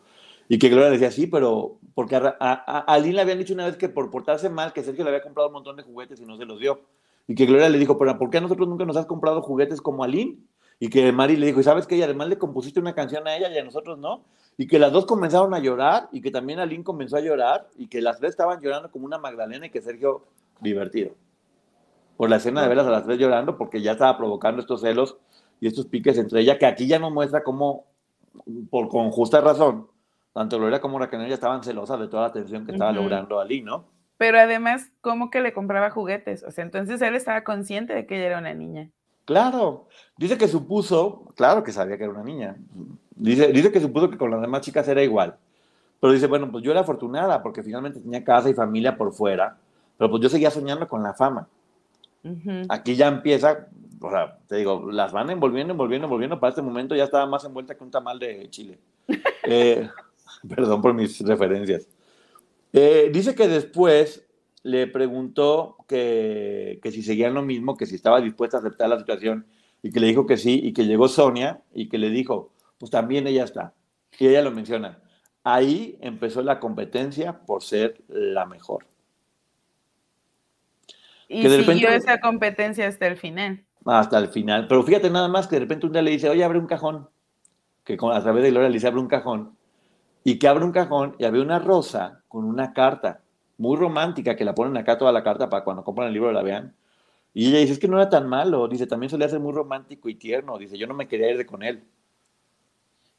¿Te, imaginas a Sergio haciendo eso? Sí, porque era para manipularla. A los 13, 14 años, creo que hay quien dice, yo voy a ser doctora, yo quiero casarme a los 13 o 14 años, que no, yo no quiero estudiar. Para cuando alcances la madurez, te das cuenta, ay, estaba yo bien tonta. Ali era una niña y a los 13 años para ella Sergio era romántico. Creo que él sabía que con eso la iba a manipular. Yo estoy seguro que la quería manipular y estoy seguro de que es culpable, pero también estoy empezando a creer que en verdad algo dentro de él estaba haciendo el cortocircuito. Porque pudo haberla manipulado de mil formas diferentes, pero ya esto de comprarle juegos y pasar horas hablando con ella, no hubiera pasado horas si no, no, sintiera como una atracción especial con ella, darle rosas, ponerle cartas románticas, con ninguna otra, ninguna otra ha dicho que esto hubiera pasado. Y cuando tanto Raquel como Gloria dijeron que él se enamoró de ella, tú y yo dijimos, no puede ser. Y tengo que decir que con esta segunda lectura del libro, obviamente fue un abuso, no fue algo romántico, no vamos a romantizar eso, fue un abuso, pero sí creo que el cazador estaba cayendo en su trampa un poco. Pero te digo, tal vez porque la veía como con un, carácter diferente y la veía como un reto. No tanto pues porque la quisiera. Sí, no, no, a ver, nunca lo quiere, ese hombre no quiere a nadie. Eh, pero sí, algo, algo ahí se estaba moviendo. Como dices, tu reto, lo que sea, algo ahí lo estaba sacando de, de, la línea, por decirlo de alguna forma del plano, como cada quien quiera llamarle. Y dice ella que ya no se quería ir, con él. De hecho, eh, que ya venía todo lo del lanzamiento de Gloria, estaban preparando todo. Dice, yo no sé honestamente a quién se le ocurrió el look, porque aquí ya ves que quién, que fui yo, que fue. Dice yo no sé quién fue. Que cuando ya fue el lanzamiento de Gloria, que le veía tan grande, decía, yo soy su amiga, que quería presumir que era amiga de la super Gloria, porque sí fue un suceso, y aquí lo dice. Y que hubo un primer palenque en Cuernavaca, y que ella inventó a sus papás que Sergio le había contratado de corista para poder ir. Y que, la, que aceptaron porque en este momento tanto el papá como la mamá de Aline ya veían a Sergio como el segundo papá de Aline. Ya se había ganado también por completo la confianza. O sea, los señores también ya los estaban, bueno, ya los había manipulado. Sí, oye, vi un comentario muy bueno que es que justamente la concepción de amor de Sergio era podrida y putrefacta, pero sí, dentro de su mundo extraño, tal vez él sí pensaba que era amor dentro de lo podrido y putrefacto. Es raro, es un tema ahí de debate chido que hay que estar haciendo. Sí. Pero era un abuso, punto. Era un abuso por eso no le quita que, sea un abuso. Pero sí, digamos que a mí lo que más me llamó la atención fue, entiendo por qué tanto Raquel como Gloria lo dijeron de esta forma. Que él se estaba enamorando y que nunca había estado tan feliz como con ella y que le cambió el carácter. Y también las dos dicen, porque las dos lo mencionan, que Aline era una chispa impresionante, que era imposible que cayera mal, que era súper simpática, divertida. Y aquí, bueno, pues vamos viendo un poquito de eso. Dice que sí, que... En, en, la historia tanto de Gloria como de Raquel, él no tuvo esos detalles con ellas. Con nadie. Con nadie, con nadie, con nadie. Ay, Diosito Santo, cada vez veo más hojas. y yo, ya llevamos una hora, pero bueno, en resumen, fue, fue, un suceso. Empezó a ser corista también de él, pero dice que después ya se aburrió. Dice, ya me aburrió todo esto y que yo ya quería regresar a la escuela con mis amigos y que fui con su mamá llorando, sabes que ya no quiero ser artista, por favor. Y que al fin, dice la mamá, al fin sentí que se restableció el vínculo porque ya estaba muy alejana. Entonces, que Aline abrazó a su mamá, volvió a dormir tranquila porque ya me quiero ir, ya me quiero ir, ya no voy a regresar. Y que dice, en ese momento sentía que los iba a extrañar a mi carita de Blancanieves. Y dice, además, ¿quién iba a llevar golosinas a Gloria? Pues fíjate el cariño, me gustó mucho eso, mi, mi carita de Blancanieves y los dulces de Gloria. Eh, y dice, me fueron a buscar a la casa Mari y Gloria. Eh, bueno, sabes que por lo menos darle una explicación a Sergio y volvió a acceder. Cuando llega con Sergio, Sergio le agarra la greña, le pone contra la pared. ¿Y cómo es posible que me hayas mandado a volar? Y, dice, y el niño sufrido volvió en ese momento porque se soltó llorando y yo con él. Qué triste, ¿no? Pero te digo, es manipulación. Claro, loco. se las sabía muy bien y lo hacía con todas. Y era horrible. Después de eso, dice que, la, dice, la mamá menciona, porque la mamá también platica mucho cómo le iba viviendo dentro del libro, que ya había perdido la confianza en Aline porque se había vuelto muy mentirosa y muy rebelde, ya también una relación complicada entre ellas, y que le pidieron el pasaporte para poder grabar el disco de Aline. Y que ella dijo, bueno, ok, pero tienes que darme todos los datos y demás, porque pues bueno, entendía que era parte de ser profesional y que iban a sacar el disco, que en ese momento se va a Aranza a Sarabanda y que llegó Mariana, la prima de Gloria, que parecía una modelo, y que Sergio le hacía pasar como si fuera su novia con sus papás. Entonces, para los papás, pues, Sergio era novio de Mariana y nunca pensaron que pudiera haber tenido algo con Aline, que era como el papá, justamente. Y dice, pero la favorita seguía siendo yo. Para ese momento cambiaron eh, todo, toda, porque ya ves que estaban mudando cada tiempo, a la colonia tabacalera y e, esto me llama mucho la atención, que todo este lugar estaba lleno de pinturas de Gloria por todos lados. O sea, hechas por Gloria. Sí, dibujos, ya ves que a ella le encanta dibujar, que también en la prisión de, hacía dibujos. A mí me habla de una presencia muy fuerte de Gloria dentro de la casa porque le permitía que lo hiciera, ¿no? Sí, y creo que no es porque Gloria hubiera sido una mala persona, sino porque también a Gloria de esa manera la estaba manipulando. Ve cómo si te doy importancia. Eres la única que exhibe aquí su talento. Exactamente, dice, dice que ya para ese momento ya ni maestro sabía. O sea, lo que siempre empezó siendo una academia terminó siendo nomás de ellos viviendo en esa casa y que de repente a su mamá se le ocurrió que quería llevarla a Acapulco y que no, yo no voy a decir vámonos a Acapulco y se la lleva y Aline se baja del coche y se va corriendo. Con Sergio, imagínate nada más el nivel que ya tenía. Que la mamá llega y que empieza a golpear a Aline de ¿a dónde vas? ¿Por qué lo estás haciendo? Y que Sergio, no señora, espérese por favor. Eh, dice Aline que sintió que odió a su mamá en ese momento. Que le decía que ya va a grabar un disco a Aline y por eso no se quiere. Y la mamá, me vale, igual me la voy a llevar. Eh, dice que para ese momento Aline se daba cuenta que su familia ya no era su mamá Benito y su hermana, que su familia ya era Sergio y las chicas. Ya estaba completamente captada. Sí, y claro, la mamá, eh, yo no disculpo la violencia física, pero me imagino que era un nivel de desesperación de la señora que era la forma que encontró para tratar de llevársela y no funcionó. Sí, bueno, le quieren hacer fiesta de 15 años, su mamá quería, pero Sergio no. Entonces, bueno, finalmente no, y dicen, ok, no voy a tener fiesta, pero por favor dame permiso de ir a Los Ángeles para grabar el disco, y la mamá finalmente accede. Y que Sergio no tenía pensado grabar a Lynn, únicamente a clase 69, Miguel Pizarro, y el grupo Papaya. y el grupo Papaya aparece, y Carlos Vargas, el autor de Chicas Feas, iba a grabar el disco, aparecen nuestros amigos del grupo Papaya por acá y dice, bueno, ya vamos a Los Ángeles y para ese momento ya Mari era la asistente de Gloria. Lo único que hacía era hacer lo que es, asistente de Gloria.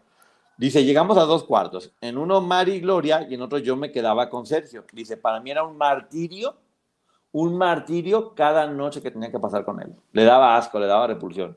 Porque una cosa, pues sí, es que yo creo que lo que ella pensaba, estaba coercionada en la cabeza, pero su cuerpo le decía, no. Que pues siempre, ¿eh? Por captada que haya estado, no perdió el sentido del olfato. No, no, no, y del gusto también, o sea. Pero bueno, eh, que Sergio siempre tenía energía, que dormía como tres horas y que ella bostezaba porque tenía que seguirle el ritmo. Y dice que sí, que en las tardes se portaba lindo, que la llevaba de shopping, la llevaba a comprar cosas, te digo, o sea. Y en las noches, un ogro. que era mm, lindo de día, eh, monstruo de noche y que ni que no la dejaban obviamente que hablara por teléfono con nadie. Y la mamá, de repente cuando llega porque tenía algo de trabajo, se da cuenta que no le habían dejado el teléfono. Y la mamá bien viva, ¿eh? Dice, no me dejaron el teléfono, pero a ver, ¿en, dónde graba Sergio? Encontró el teléfono de la disquera, después la disquera preguntó, oye, ¿dónde, dónde están que van a dormir? En tal hotel, marca la habitación de Sergio Andrade y le contesta Lynn. Porque también aclarar, no había internet como para decir, ay, ahorita lo googleo y rapidito. No. Y la pues señora se tuvo que poner a rastrear. Pues no solo eso, le dice, no, no, no, aquí estoy con Gloria, se equivocaron en, la recepción, en la habitación de nosotras tres, y la mamá toma un vuelo y va. Por eso les cae gorda a la señora, porque la señora, mira, toma un vuelo y va, y de repente la ven, y ahí está mi mamá, y no, ya vamos a grabar el disco de Aline y, y, esto. Y dice ella, yo llegué al cuarto donde se supone que estaban quedando y me di cuenta que no estaba ni la maleta de Aline ni el cepillo de dientes en el baño. Lo pasaron a la otra habitación. No, pues no, no, no, que, no se, que se dio cuenta que no estaban, o sea, que se dio cuenta. Ah, la señora se dio cuenta, ¿sí? Pero se hizo pato porque quería tener más información y que se llevó a Aline a dormir con ella. Que le preguntó, ¿andas con Sergio? No, no, no, y lloraba. Dice, hasta me sentí tan mal que le pedí disculpas por si las dudas. Dice, al día siguiente yo fui, quería hablar con Sergio y no, Sergio se fue a México y pues la señora igual se quedó muchos días porque decía, no puedo llevarme a Lynn porque tengo que quitarle el, pasaporte. En cuanto Sergio regrese, le quito el pasaporte y me la llevo. Y no dejó sola a su hija todo el tiempo. Dice que cuando Sergio, que cuando Sergio volvió a hablar con Aline, que le dio cinturonazos porque pensó que ella le había llamado a la mamá, y, o sea, le volvió a golpear. A ver, y, llega la mamá y este tipo tan valiente y que siempre enfrenta las cosas, salió huyendo y después golpea a la niña. Sí, exactamente. Y ya cuando llega y ve a la mamá, le dice, ¿sabe qué? Se la lleva, no va a haber disco. Dice, son 15 días más y usted decida.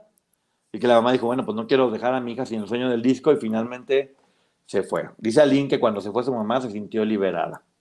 Dice, yo cuando estaba grabando mi disco amaba a Sergio más que nunca. Terminé mi disco, regresé tres días a México, volví a regresar a Los Ángeles a seguir grabando. La mamá estaba trabajando, sacando adelante obviamente la familia y demás. Y dice que un día, es que es mi ídola, dice, un día estaba muy cansada y me quedé dormida. Y cuando amanecí, dije, Sergio, ¿dónde está? ¿Dónde está Sergio? Pues lo dejó durmiendo afuera en un coche. Quizás sin querer, pero muy bueno, Aline. Ay, no, Aline, qué bien me caes. Eh, y que Sergio para vengarse le pidió que se desnudara y que se durmiera en una tina helada.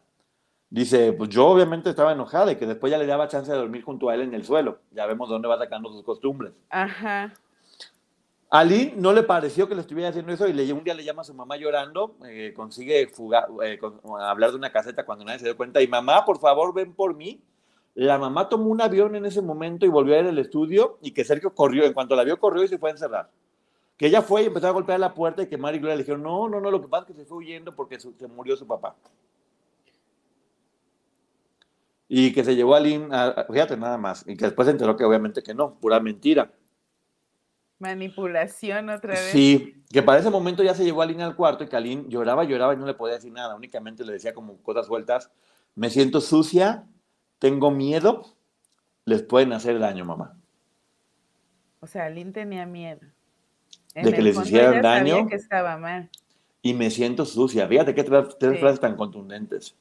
Dice, Sergio, eh, por descuido, me volvió otra vez a llevar el, pasaporte a México, señora, ahora que vine que mi papá se murió, de nueva cuenta. Y dice ya, pues no hay problema, voy a la Embajada de México, consigo un pasaporte. Dice, Aline, por tu ropa. Eh, y que decía, pero, y Calilla cuando se iba a ir, la vuelven a convencer y le dicen, sabes que ya nomás te falta una canción, no hagas a un lado el sueño. Y dice, bueno, ¿sabes qué? Eh, me va a quedar mamá. La mamá, imagínate, va a salvarle y luego me va a quedar. Dice la mamá que tuvo que regresar y que se deprimió. Eh, dice, mejor me espero, me regreso y ya que venga Sergio le quito el pasaporte que se deprimió muchísimo, que bajó nueve kilos de lo mal que estaba, y que Aline se quedó porque dijo, me hicieron sentir que estaba defraudando a Sergio, que él había confiado en mí en hacer el disco y que yo lo estaba defraudando. Dice, para ese momento se fue eh, la prima de Gloria, Gloria y Sergio a otro lugar y que se quedó sola con Mari. Que, que no tenían dinero para comer durante 24 horas y que estuvieron que salir a la calle a comerse un pedacito de pingüino que se encontraron en un teléfono y que ya después Sergio les dio chance de que pudieran comer. Eh, dice, yo ya regresé a México, pero mi mamá ya tenía otros planes, me quería sacar de ahí. Y aquí es donde está ya la bomba, porque llega Alina a su casa y su mamá, pues se te acabó todo, Alina, no regresas. No, pero ¿cómo crees que no regresas, no regresas, no regresas? Y Aline, pues se escapa.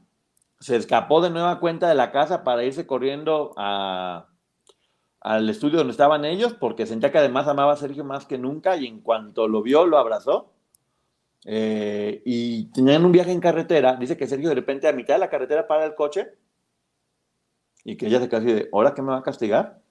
Y que Sergio le abraza y le dice, estoy muy orgulloso de ti. Hiciste lo correcto. hay que casar. el reconocimiento. Pues sí, pero dice, hay que casarnos. Y ella pues le sacó de onda, pero finalmente dijo sí. ¿Pero por qué crees tú que se quería casar? Porque sabía que había cometido un delito en Estados Unidos y que la señora podía hacer algo. Exactamente, y la señora era dar más tomar y él te dijo, me voy a casar con ella porque era la forma, como tú dices, en ese momento el matrimonio era la forma de limpiar todas las culpas. Que de hecho lo quiso hacer con Karina también. Sí, pero ya estaba casado con Sonia. Pues se casó, él se casaba como en Kermés. Bueno, pues dándole que resulta que Sergio eh, va a hablar, imagínate, va a enfrentar que me quiero casar con su hija, ya sabes, el drama, sí, ¿no? La mamá dice que decía, pues, ¿qué, qué voy a hacer si no la dejo? se va a fugar, se va a ir, no se va a casar. Y que lo único que dijo la mamá, ¿sabes qué? Ok, sí, pero dame un par de meses que esté conmigo sin verse, para que lo piense bien. Y que llegaron a un acuerdo de que dos semanas sin, sin verse para que lo pensara bien y que si alguien decidía que todavía se quería casar, iba a dar chance. Para eso, fíjate nada más, Mosi, la mejor amiga de Aline, la contactan Sergio y, Mari para decirle que tenía que llevar a Aline a la tienda de Daniel Hessner en un centro comercial y que le decía a Sergio, estoy orgulloso de ti, no me vayas a dar la espalda. Cuando Aline ya estaba pasándosela bien y ya estaba olvidándosele, pues la vuelven al, fíjate nada más, fueron con la amiga, para que la amiga la convenciera y sirviera de palera. Y, y, dice que le prometió que le iba a dar su disco y que casa en San Jerónimo para ella sola, como la señora de la casa. Pues la convenció y en ese momento la mamá juraba que ya no se quería casar porque estaba ya yendo otra vez a cosas de menudo, que estaba feliz, estaba divertida, y que dijo, bueno, ya, le va a decir a Sergio que no, y pues salió con que no, sí, eh, sí me voy a querer casar.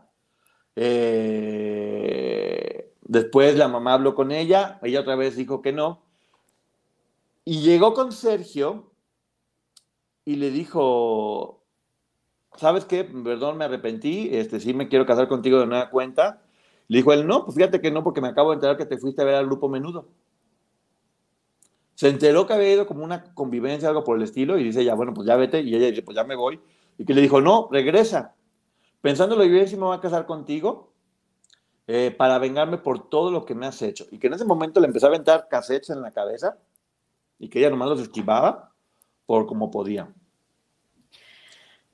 Por venganza de lo que me has hecho. Sí, pero fíjate, que al día siguiente ya era lindísimo, que la mamá dice, cuando lo volví a ver, me dio cuenta de cuánto lo amo, estaba feliz de la vida, que, pues que, no, que no tenía chance, que tenía que dejarla casar y que Sergio nomás quería casar al civil y dijo la mamá, no, como Dios manda, o a la iglesia del civil o nada. obligó a Sergio, esto me da mucha risa, en buen plan, porque la verdad que señora y Aline, me estoy volviendo su fan, obligaron a Sergio a comprarle un anillo a Aline e ir a pedirle la mano en su casa. Claro, porque y él lo hizo porque sabía que había cometido un delito con una menor de edad ah, en Estados Unidos, donde no había quien lo protegiera. Pero además lo obligaban a ir todos los días como novio. todos los días iba a ir unas dos horas. Sí, claro, todos los días con el anillo, que es el que le daba mucha pena entregar el anillo, pero igual lo tuvo que entregar. Para él debió ser humillante.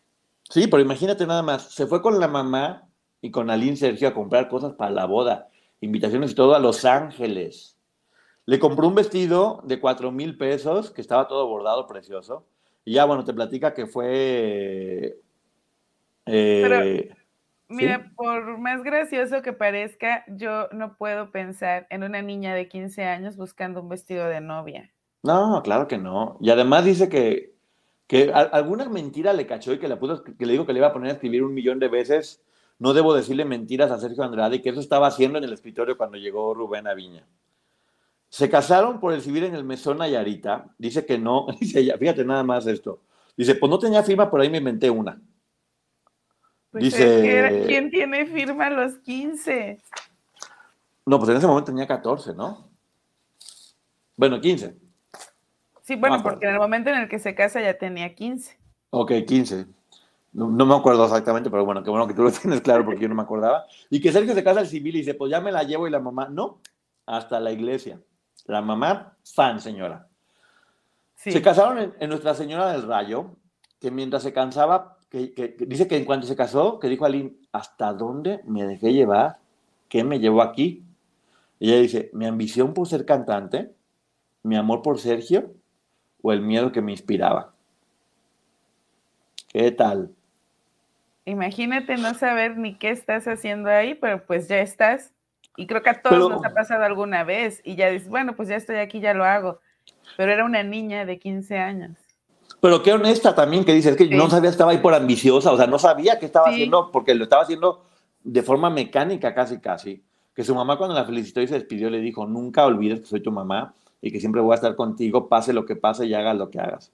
Dice Aline que nunca había tomado, pero que ella se quiso emborrachar para decirle a su mamá que se había arrepentido y que por favor, porque ella no quería que llegara la noche, le tenía horror a la noche de bodas. Y en la luna de miel dice ella que se puso un, ya pues se fue toda la gente y no quedaba de otra, que se puso su camisoncito, se sentó en la cama, llegó Sergio, le dio un cachetadón y se fue. Y dice ella que se quedó dormida y que ya, que al día siguiente como si nada, felices platicando con Mari y con Gloria sobre la boda. Dice, bueno, pues a partir de ese momento ya empezaron las reglas del juego. Tenía que decirle a Sergio, sí, Sergio, por favor. Tenía que darle notas de todo lo que gastaba. No recibía ni sueldo para nada, no había dinero para mí. No tenía ni siquiera toallas sanitarias. Tenía que hacerla con papel del baño. Dice, y cada vez que iba a casa de mamá, pues le robaba algo, la pintura de uñas o cualquier cosita, porque no tenía para nada. Y eso lo hacían todas, según platican. Ajá, todas. Dice, que la llevaba a comer unos tacos horribles de cochinita sin refresco y sin agua, con mucha salsa, porque sabía que se enchilaba mucho para divertirse viendo cómo se enchilaba. Dice, ya andaba igual que Gloria, vestida igual, me veía como eso. Le daba a tomar algo que se llama calcetose con huevo porque estaba muy flaca y necesitaba que tuviera más curvas. Eh, dice que... ¿Cómo iba a tener curvas si apenas estaba formando? Pues sí. Dice que poco a poco ella se fue dando cuenta que estaba volviendo siniestro y que le decía, te castigo por tu bien que se dio cuenta que estaba en cosas extrañas, porque un día lo vio en un espejo persinándose muchas veces frente a ese espejo, y que además eh, tenía un cuartito con un lavabo y un colchón, que es el que platicaron del grupo Papaya, Ajá. y que ahí se encontró un cótex con sangre y un muñeco vudú con alfileres. ¿Y de quién sería? Pues no sé, pero que también de repente una vez la, tuvo nueve horas encerrando en un coche y que ahí escribió una canción y que dejó la hoja ahí, que la canción se llamaba Ya no hay magia entre las dos y que le dijo, pues te comes la hoja. Y la obligó a, comerse las hojas. Dice, jamás volvió a ser tierno. Dice, cuando le iba a pedir el divorcio, le dijo, ya está tu disco, lo vamos a hacer. Eh, muy rápidamente, en, en, resumen, le puso una chica que se llamaba Andrea, de Palera, mientras hacía todo lo del grupo, y pues Aquí menciona que estaba feliz porque firmó con el que le dieron un adelanto de regalías. Que Andrés Nerea. Ah, sí, ¿se, apellida así? Sí, no, Nerea, la amiga de Gloria, Aline en el libro eh, la llama Andrea, pero si ah, tú lees la historia, es Nerea, la amiga de Monterrey. Ah, pues mira, ella era quien estaba con Aline todo el tiempo, pero dice Aline que firmó y que, le dieron un adelanto de regalías, pero nunca menciona que se lo quedó Sergio. ¿eh? Ella dice que estaba feliz por el, adelanto y que Andrea era una palera, que se iban de gira y que se la pasaban bomba. Sin él, por supuesto. Aline, qué bien. Que en Aguascalientes a los dice, ¿sí? Perdón, es que es Nerea quien le platica después que ella le cobró a Sergio por, por el tiempo que trabajó para devolverle la casa y que le sacaba el problema con el SAT. Eh, o sea, que quiero creer que la amistad entre ellas siguió. Sí, pero aquí estamos viendo también que Andrea también era más con Judita. Porque se la pasaban padrísima, que Sergio le decía, si mí no eres nadie, pero que ella igual cumplió 16 años en Aguascalientes con Ricky Martin, todo el mundo cantando en las mañanitas. Que ya Gloria ni la veía, y que para ese momento sacaron la revista de Gloria, donde sacan los coros de Gloria, que próximamente un programa con Maggie de, las, de la revista de Gloria. Y que de repente volvió Sergio y le dijo, oye, pues tú no has hecho ninguna aportación, ¿eh? Te estás tardando. Y que estando en los mochis vio a Marlene Calderón y que dijo, ah, pues esta niña le puede gustar a Sergio. Pero fíjate cómo ya lo normalizaba. porque ajá, es que no, no, lo pensó. Como esta niña, o sea, estaba escogiendo como si fuera un producto así como ella también se veía ella misma como algo sin valor, fue como de, ah, pues esta niña le puede gustar a Sergio. Y que le pagaron boleto a ella y su mamá para lo del casting.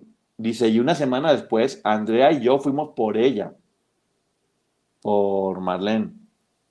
Por eso, en el siguiente libro, Aline dijo que ella y Andrea quisieron reunirse para ir a hablar con los papás de Marlene. O sea, ellos se sienten culpables. Sí, y lo dice aquí, dice que ya que llegó Marlene, que Gloria era la que tenía mejor rollo para irles eh, haciendo coco wash, no porque ella quería, volvemos a repetir, era parte de la dinámica que todas tenían que cumplir. Sí. Aquí viene algo que me llamó mucho la atención, Maggie. Dice que luego llegó Nelly, una chica muy humilde de Sonora, que a Sergio no le gustaba casi. ¿Te acuerdas la chica del libro de, de Nación TV, de lo de Raúl Velasco? la chica de, Sonora. Sí, 14 años. Pues aquí dice eso, que llegó Nelly, una chava muy humilde de Mosillo que a Sergio no le gustaba. Ahí creo que esta historia se puede ligar, pero bueno, hay que ver. Que Marlene se volvió la consentida y que ella se sentía muy culpable. Dice que fue la única a la que llevó. Que, dice, dice Aline, yo empecé a fingir lealtad y sumisión ya me hacía como que, ay, sí soy leal y sumisa, pero se estaban dando cuenta que yo nomás estaba actuando. Amo.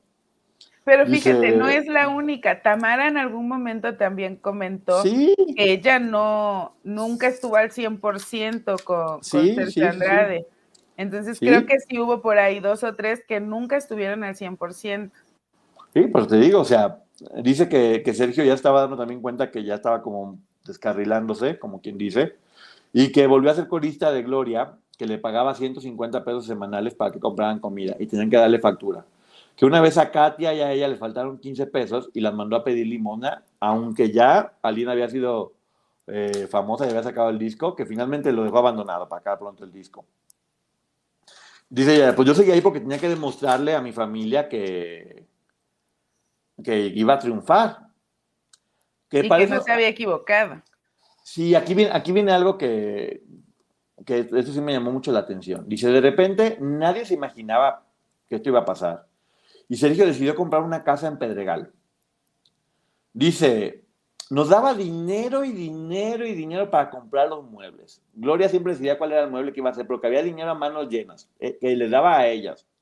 Dice, nunca lo había visto tan generoso, lo desconocía. Para que te des una idea, que Mari y Aline llevaban el control de los gastos. El comedor costó 70 mil pesos, la sala 60 mil pesos. La recámara de Sergio, que era una cama de latón, una cunota para el niño, 50 mil pesos. Cada lámpara de cada habitación, 30 mil pesos, hasta unos aleritos de 500 pesos. Pero que en esa casa únicamente estaban Gloria, Mari, Marlene, Andrea y ella. Porque a Sonia y a Nelly las mandó en Copilco con la mamá porque pues como que no le gustaban. Eran como las que vuelvo a decir, que Nelly se, Nelly se regresó y ya no menciona cómo ni por qué, pero... Pero también dejar claro que es cuando él empieza a tener dinero porque Gloria estaba trabajando como loca. Sí, y, ellas ya estaban trabajando para Gloria. Claro, claro, claro, pero pues este hombre sí era como raro porque sí le soltaba mucho dinero en ese momento. También eso explica porque muchas personas han dicho que tenían tarjetas de crédito y cheques y demás, pues sí, ya saben para qué eran. Nunca fue para ellos, ni los boletos de avión, ni los cheques, ni tantas cosas que dicen. Aquí las pruebas que decían de que ellas eran unas desgraciadas. Aquí está claro por qué, es, por qué son y por qué eran.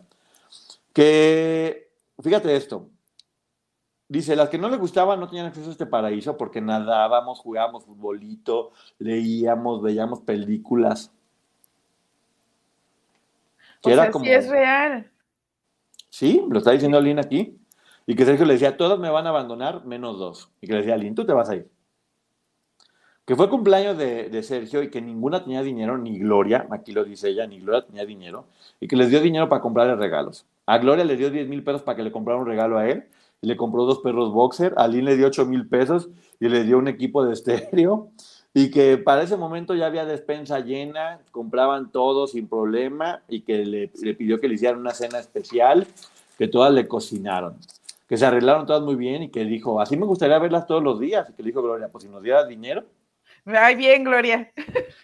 Y que se murieron de la risa, o sea, el Sergio que yo me imaginaba les hubiera roto la cara en ese momento. Te digo que aquí de repente me llama mucho la atención porque mi gente, ¿cómo están? Yo soy Nicola Porchela y quiero invitarlos a que escuches mi nuevo podcast Sin Calzones, en el que con mi amigo Agustín Fernández y nuestros increíbles invitados hablamos de la vida, la fiesta y nuestras mejores anécdotas. Y obviamente todos los detalles que no contamos en ningún otro lugar, solo lo van a tener acá en Sin Calzones. Ven a escucharnos como más nos gusta estar sin calzones. Ustedes ya saben que nos gusta andar sin calzones por todos lados y a ustedes les gusta vernos sin calzones. Esto todos los jueves en cualquier plataforma donde escuches podcast y en YouTube. La visión de Sergio es rara. Dice igual de, desgraciado, pero como más, ¿cuál será la palabra? Menos caricaturizado, en tan villano, ñaca, ñaca, como un poco más, como una persona que podría parecer normal, que luego hacía cosas horrorosas, ¿no? Porque creo que era parte de esa manipulación. Y entonces había tiempos en los que se portaba muy amable y otras en las que las maltrataba de lo peor. O tal vez el monstruo estaba en proceso. Y en este momento ya era un monstruo, pero no era tan monstruo como se convirtió al final. Sí, porque también hemos visto a lo largo de, de, los años, lo que ellas han contado es que él era malo y se volvió peor. Incluso ellas han mencionado que en Brasil fue lo peor que pudieron vivir todas en cuanto a maltrato. Sí, pero bueno, eh, dice, yo veía a todo el mundo muy feliz y yo decía, ¿por qué están tan contentas todas? O sea, ¿en verdad lo quieren? O sea, ¿en verdad estaban felices para complacerlo todo el tiempo? ¿O estaban fingiendo igual que yo? Estaba fingiendo igual que yo. La amo. dice, dice que que la mamá le dijo, va a haber una cena de Navidad increíble con todos tus primos y muchos regalos. La mamá ya empezaba como a meter con ideas. Y que ella le rezaba a su papá, papá, por favor, ayúdame a salir de aquí para encontrar un novio guapo que me quiera mucho. O sea, ella quería claro que quería el novio guapo que la quisiera mucho. Qué lindo que quisiera alguien que la quisiera mucho. Eso nos deja ver que ella realmente no se sentía amada por Sergio. No, pero que era alguien guapo. Pero que quiera alguien guapo, sí, exacto. Ya estaba harto de comer puerco todos los días. Sí. y luego dice, para eso la mamá le dijo, quiero que vengas a un evento eh, de cerámica que, que, tengo. Y que la mamá dice, pues que le, le escribió una carta a Aline y dijo, no, me va a mandar la goma. Y dijo, ¿sabes qué? Aline, que le da un abrazo a Aline y que le mete una carta al abrigo que le dice, estaba dormida y tu papá me dictó una carta. Dice la mamá, inventé todo, pura mentira que el papá me dictó una carta donde decía, eh, recurra a tu mamá y a los tuyos, te van a ayudar, no tengas miedo, atentamente tu papá. Y Aline, sí, fíjate la mamá que inteligente, que en ese momento se fueron, se fueron a Chile con Gloria y Sergio, que estaba ya sola con Katia y con Andrea, creo, y se escapó, o sea, se esperó a que se durmieran. Y se fue. Se esperó a que se durmieran. E, ella pidió un taxi en un teléfono, o sea, hizo todo un plan para huir. Compren el libro y véanlo.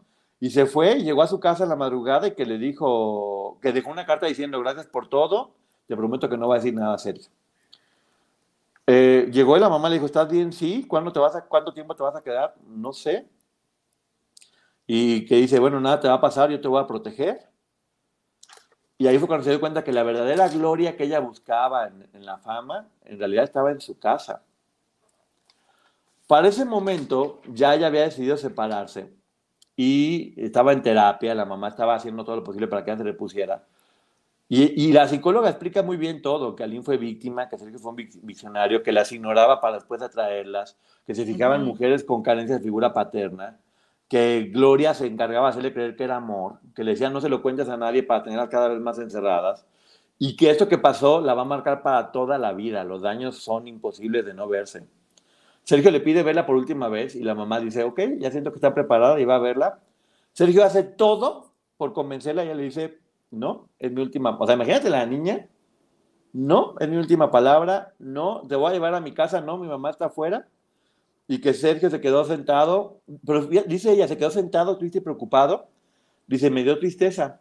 Y nomás le dije, adiós, Sergio. Y que le dijo él, está bien, solo un último favor, nunca le cuentes a nadie lo que pasó. Pero creo que antes de llegar a ese punto, creo que Aline en realidad pudo salir de ahí porque tenía este cobijo en su familia.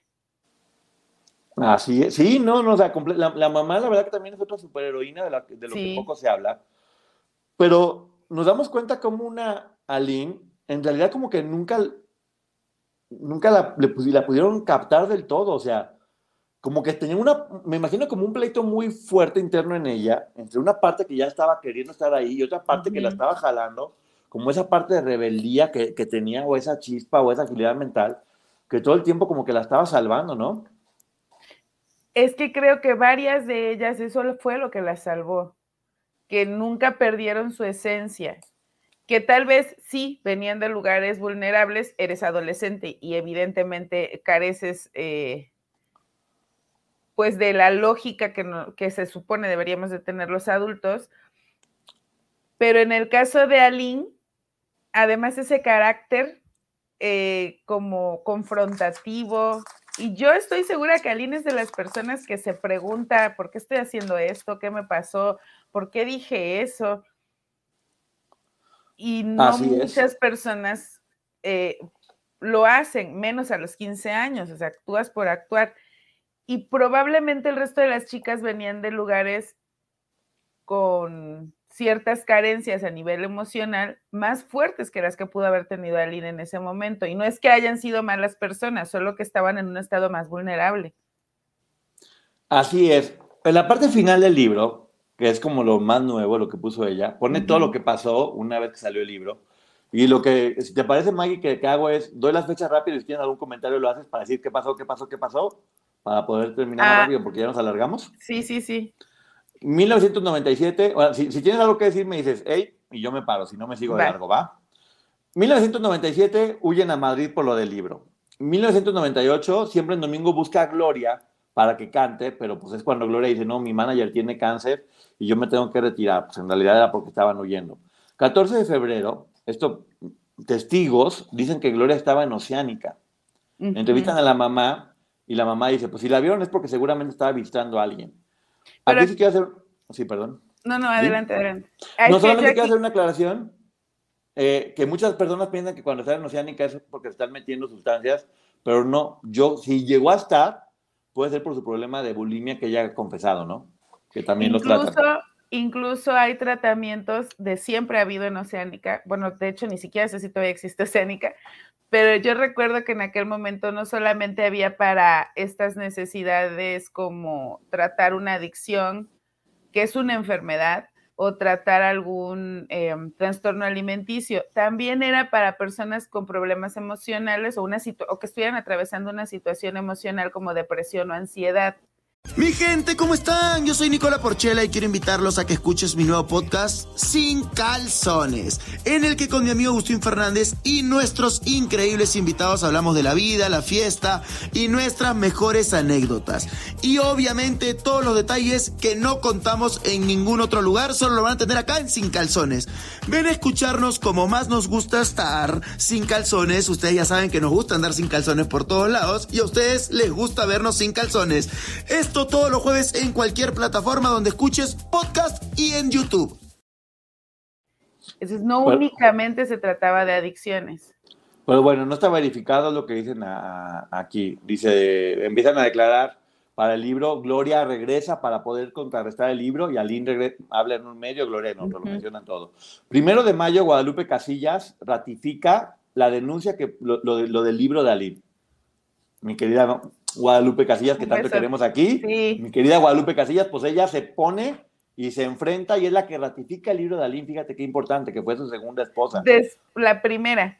La primera, perdón, sí. Después de muchos años que ella lo dijo, intentó hablar y, nadie le hizo caso. Cuando habla Aline, ella también eh, comparte que lo que está diciendo Aline le pasó a ella. Incluso me gustó que menciona que tuvo que trabajar para mantenerlo. Claro, si ese tipo era un vividor, Sí, 30 de mayo, Gloria dice que ya no trabaja con Sergio y que no sabe ni dónde está.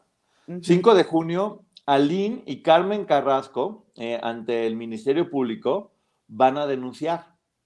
Se suma Tamara Zúñiga y Irma Alejandra Jiménez Pierre, que declara que Gloria la tiene amenazada. 9 de junio, Gloria culpa a TV Azteca de que es una campaña mediática y hasta el día de hoy. 19 de... ¿eh? Aquí sí aclarar que hubo denuncias. Sí, muchas. Y Tamara Zúñiga y esta otra chica que nunca había escuchado. 7 de agosto, Gloria le manda un fax a través del periódico El Norte Salinas Pliego donde dice la vida privada como uno de los preciados derechos del ser humano, que obviamente vemos que no le hizo caso. 14 de agosto, escucha esto y escuchen todos. 30 mujeres declaran y hay un expediente de 36 mil páginas en contra de Sergio Andrade. 17 de agosto, Gloria declara a favor de Sergio Andrade. 11 de diciembre, Gloria rechaza acusaciones en su contra, va al ministerio también. En, y 20 de diciembre, después de leer el libro, eh, Miguel y Teresita Yapor, los papás de, Karina Yapor, sin todavía saber lo del nieto, se unen con Aline para decirle qué hacemos. O sea, están, estaban preocupados por nuestra hija y Aline nos contacta con su abogado Enrique Fuentes para asesoría legal. 1990, ¿sí? Perdón, Aquí sí hay que aclarar que tanto Raquel como Gloria mencionaron que ellas fueron o fueron a testificar en la demanda laboral. Y aquí Aline está diciendo que fue en la denuncia que, ella, que pone ella, eh, que también pone Tamara y Guadalupe Carrasco. Exactamente, van saliendo nombres. 1999, 24 de marzo, presentan la denuncia a los papás de Karina Yapor. 16 de mayo descubren que hay un hijo de Karina que no sabían hasta este momento. Primero de junio, giran la orden de aprehensión a la Interpol. Eh, es que no sé si puedo decir esto, pero fue porque una de las chicas vino de otro país a lograr poner la denuncia que sí fue la que logró que la Interpol girara la orden. Porque los papás de Karina no podían hacerlo. Entonces una de las chicas tuvo que venir de muy lejos. Y es otra superheroína que no se la ha reconocido hasta el día de hoy, porque de no ser por ella, la Interpol nunca hubiera girado la orden. Porque además, yo me imagino que ella tuvo que haber dicho eh, direcciones, ubicaciones de donde ellos habían estado en el extranjero y por eso es que se gira la orden de Interpol. Lo voy a decir y espero que no se enoje conmigo porque la quiero reconocer como una superheroína que es Edith Zúñiga. Edith Zúñiga en ese momento viene desde Chile con todo el valor del mundo y es ella la que con su testimonio logra que giren la orden para que los atrapen. Edith, eres lo máximo. Eres lo máximo, Edith. Qué valiente, y qué fuerte y qué poderosa lo que hiciste, porque también por ti también por ti, esa organización coercitiva se desbarató. Bravo, Edith Zúñiga. Y quiero creer, uno, que para ella no fue fácil porque sabemos que ya estaban amenazadas todas. Y dos, quiero creer que gracias a, a Lynn, a Tamara, a Edith, a los papás de Karina y después a Karina, a que empiezan a hablar las hermanas de la cuesta, que habló Marlene, ninguna de ellas perdió la vida. Bueno, vamos viendo. Eh, gracias, Edith, porque seguimos teniendo una excelente relación y la quiero mucho. Dice, 10 de octubre nace Ana Dalai, en noviembre Karina Yapor llega de España a querer defender, en el 2000, el 13 de enero, son detenidos, ya sabemos, en, en Brasil, el 18 de junio, Karina cambia la denuncia y se vuelve en su contra ahora sí, y los denuncia también. 11 de junio se suman las hermanas de la Cuesta a la denuncia. Y después también Marlene y Wendy, todas, se, suman todas para acá pronto. Eh, pero fíjense cómo sí se unieron todas, que es lo que poco se habla. Y las 30 chicas que también fueron a declarar. Y algo que es importante mencionar, eh, y, me regreso un poquito en la fecha, el 9 de febrero, el Supremo Tribunal Federal de Brasil, Neri eh, Nerida Silveira, ordena la transferencia de Gloria María Requenel y a prisión preventiva en Brasilia. O sea, ellas sí habían estado destinadas a estar separadas de Sergio Andrade. Algo sucedió ahí que los volvieron a reunir. Sí, pero señoras y señores, todas las chicas sí se unieron. Sí.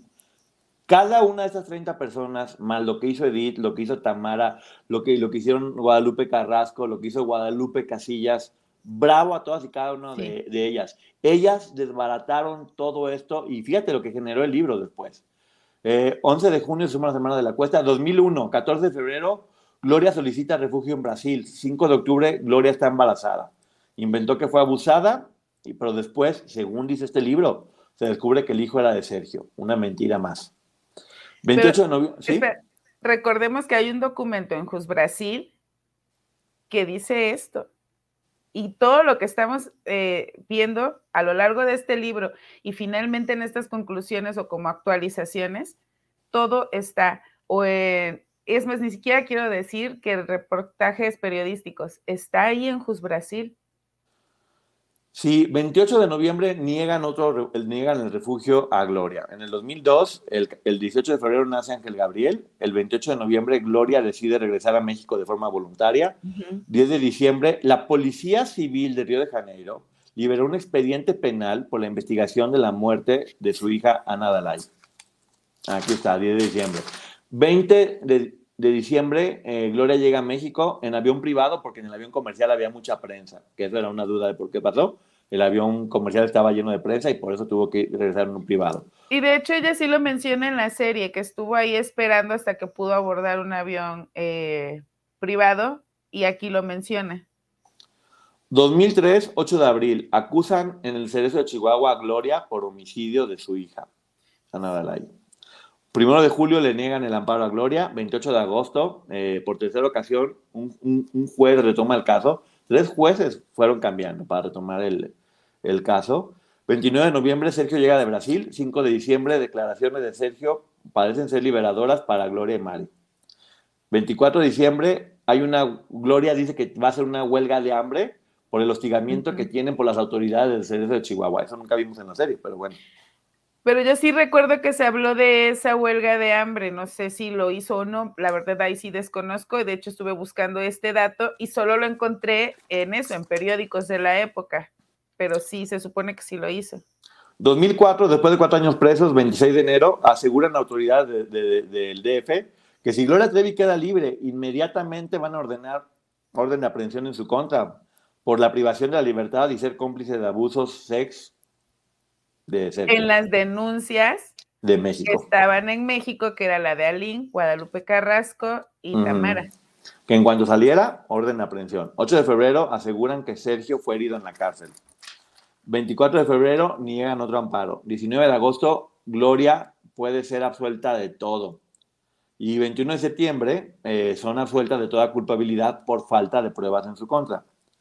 2005, 25 de abril, Sergio sale libre después de dos años en Chihuahua luego de que el hermano de un amigo de la cárcel dio las escrituras de un terreno de 4 millones cuando el juez fijó una fianza de solamente un millón de pesos. Fíjate, nada más convenció uno de la cárcel a que el hermano diera los terrenos. Es lo que te decía, el nivel de manipulación de Sergio Andrade no solamente eh, lo hizo con las chicas, con sus familias, sino también en la cárcel manipuló gente. 2009, Gloria demanda Azteca y a Chapoy por conspiración e interferencia no autorizada en relación con terceros. Indemnización de 180 millones de dólares. 2014, la película Gloria eh, sale, donde Gloria al parecer no estaba de acuerdo con la película, pero caricaturiza mucho la imagen de Aline y de Josie. Eh, por eso dice ella que decide reeditar el libro, para compensar y que la gente se acuerde de qué fue lo que en realidad pasó y no la caricatura de esa película. 2018, eh, con Televisa decide apoyar y relanzar la carrera de Gloria y dice que integrantes se retractan y empiezan a defender a Gloria. Aseguran que Laura Suárez las presiona. Octubre 7, eh, Gloria en los premios eh, LAMA, Gloria reconoce ser víctima, pero que no menciona ninguna de las otras. Solamente ella se reconoce como víctima. 2019, 11 de abril, Gloria gana la primera instancia de la demanda contra Pati Chapoy y se, menciona que Pati va a dejar TV Azteca, pero nunca lo deja. 2022 sucede lo de Chumel Torres, que lo van a demandar. Y 16 de enero, Chumel gana. ¿Qué pasó con, qué pasó con Aline? Véanlo en el libro, pero en resumen es, pues, eh, dice que Televisa se dedicó a limpiar la imagen de Gloria para poder recuperar su inversión, que a ella le volvieron a cerrar muchas puertas y que como se quedó sin dinero, tuvo que posar para Playboy a los 32 años. Dice que la, última reflexión de Aline dice, ¿por qué si yo a los 17 años tuve el, me di cuenta que estaba haciendo las cosas mal y ya no quería seguir lastimando a más gente? Porque hay personas que duraron hasta tantos años sabiendo que estaban lastimando más personas y no se fueron. Creo que es una respuesta, es la pregunta que ella se hace, la respuesta yo diría que es porque estaban cuestionadas, pero cada una en diferente nivel y cada caso es distinto, ¿no, Maggie? Sí, y aquí yo quiero también comentar eh, para que cada quien lo piense. Yo, yo sí lo creo así, pero pues cada uno tendrá su manera de verlo. Creo que Aline reedita este libro este año porque se pidió en corte que no se tomara en cuenta eh, la información de, periódicos, libros, películas, entrevistas que sucedieron en aquella época. Y este libro es nuevo y trae nueva información y pudiera ser utilizado. Es lo que yo creo, no sé. En caso de que Aline fuera una de las demandantes. No, no, no, no. Yo no sé si ella sea una de las demandantes, pero sí quienes están demandando puedan utilizarlo como prueba. porque lo que Aline aquí nos ofrece, les digo, se respalda con lo que aparece en Jus Brasil. Incluso he estado encontrando documentos en la Suprema Corte de Justicia aquí en México y, en, y pues obviamente eh, artículos periodísticos. Todo tiene un respaldo. Entonces, este libro, independiente de quién sean las demandantes, creo que sí se podría utilizar como prueba y tal vez por eso alguien dice, si no es ella, diga, bueno, es mi manera de aportar a ese juicio actualizando este libro. Pues y así llegamos al final de la reseña de este libro que se alargó un poquito, pero era mucha información. Pero ahorita nos vamos al canal de la licenciada Maggie con preguntas y respuestas. Y ya saben, nosotros seguimos trabajando porque es lo único que sabemos hacer, trabajar muchísimo para que nos vaya bien en la vida. Así que nos vamos al canal de la licenciada Maggie. ¿Algo que quiera decir, Maggie? Que muchísimas gracias a todos y ahorita vamos para allá para que podamos platicar en las preguntas y respuestas. Nos vemos allá ahorita. gracias, bye. Bye, bye.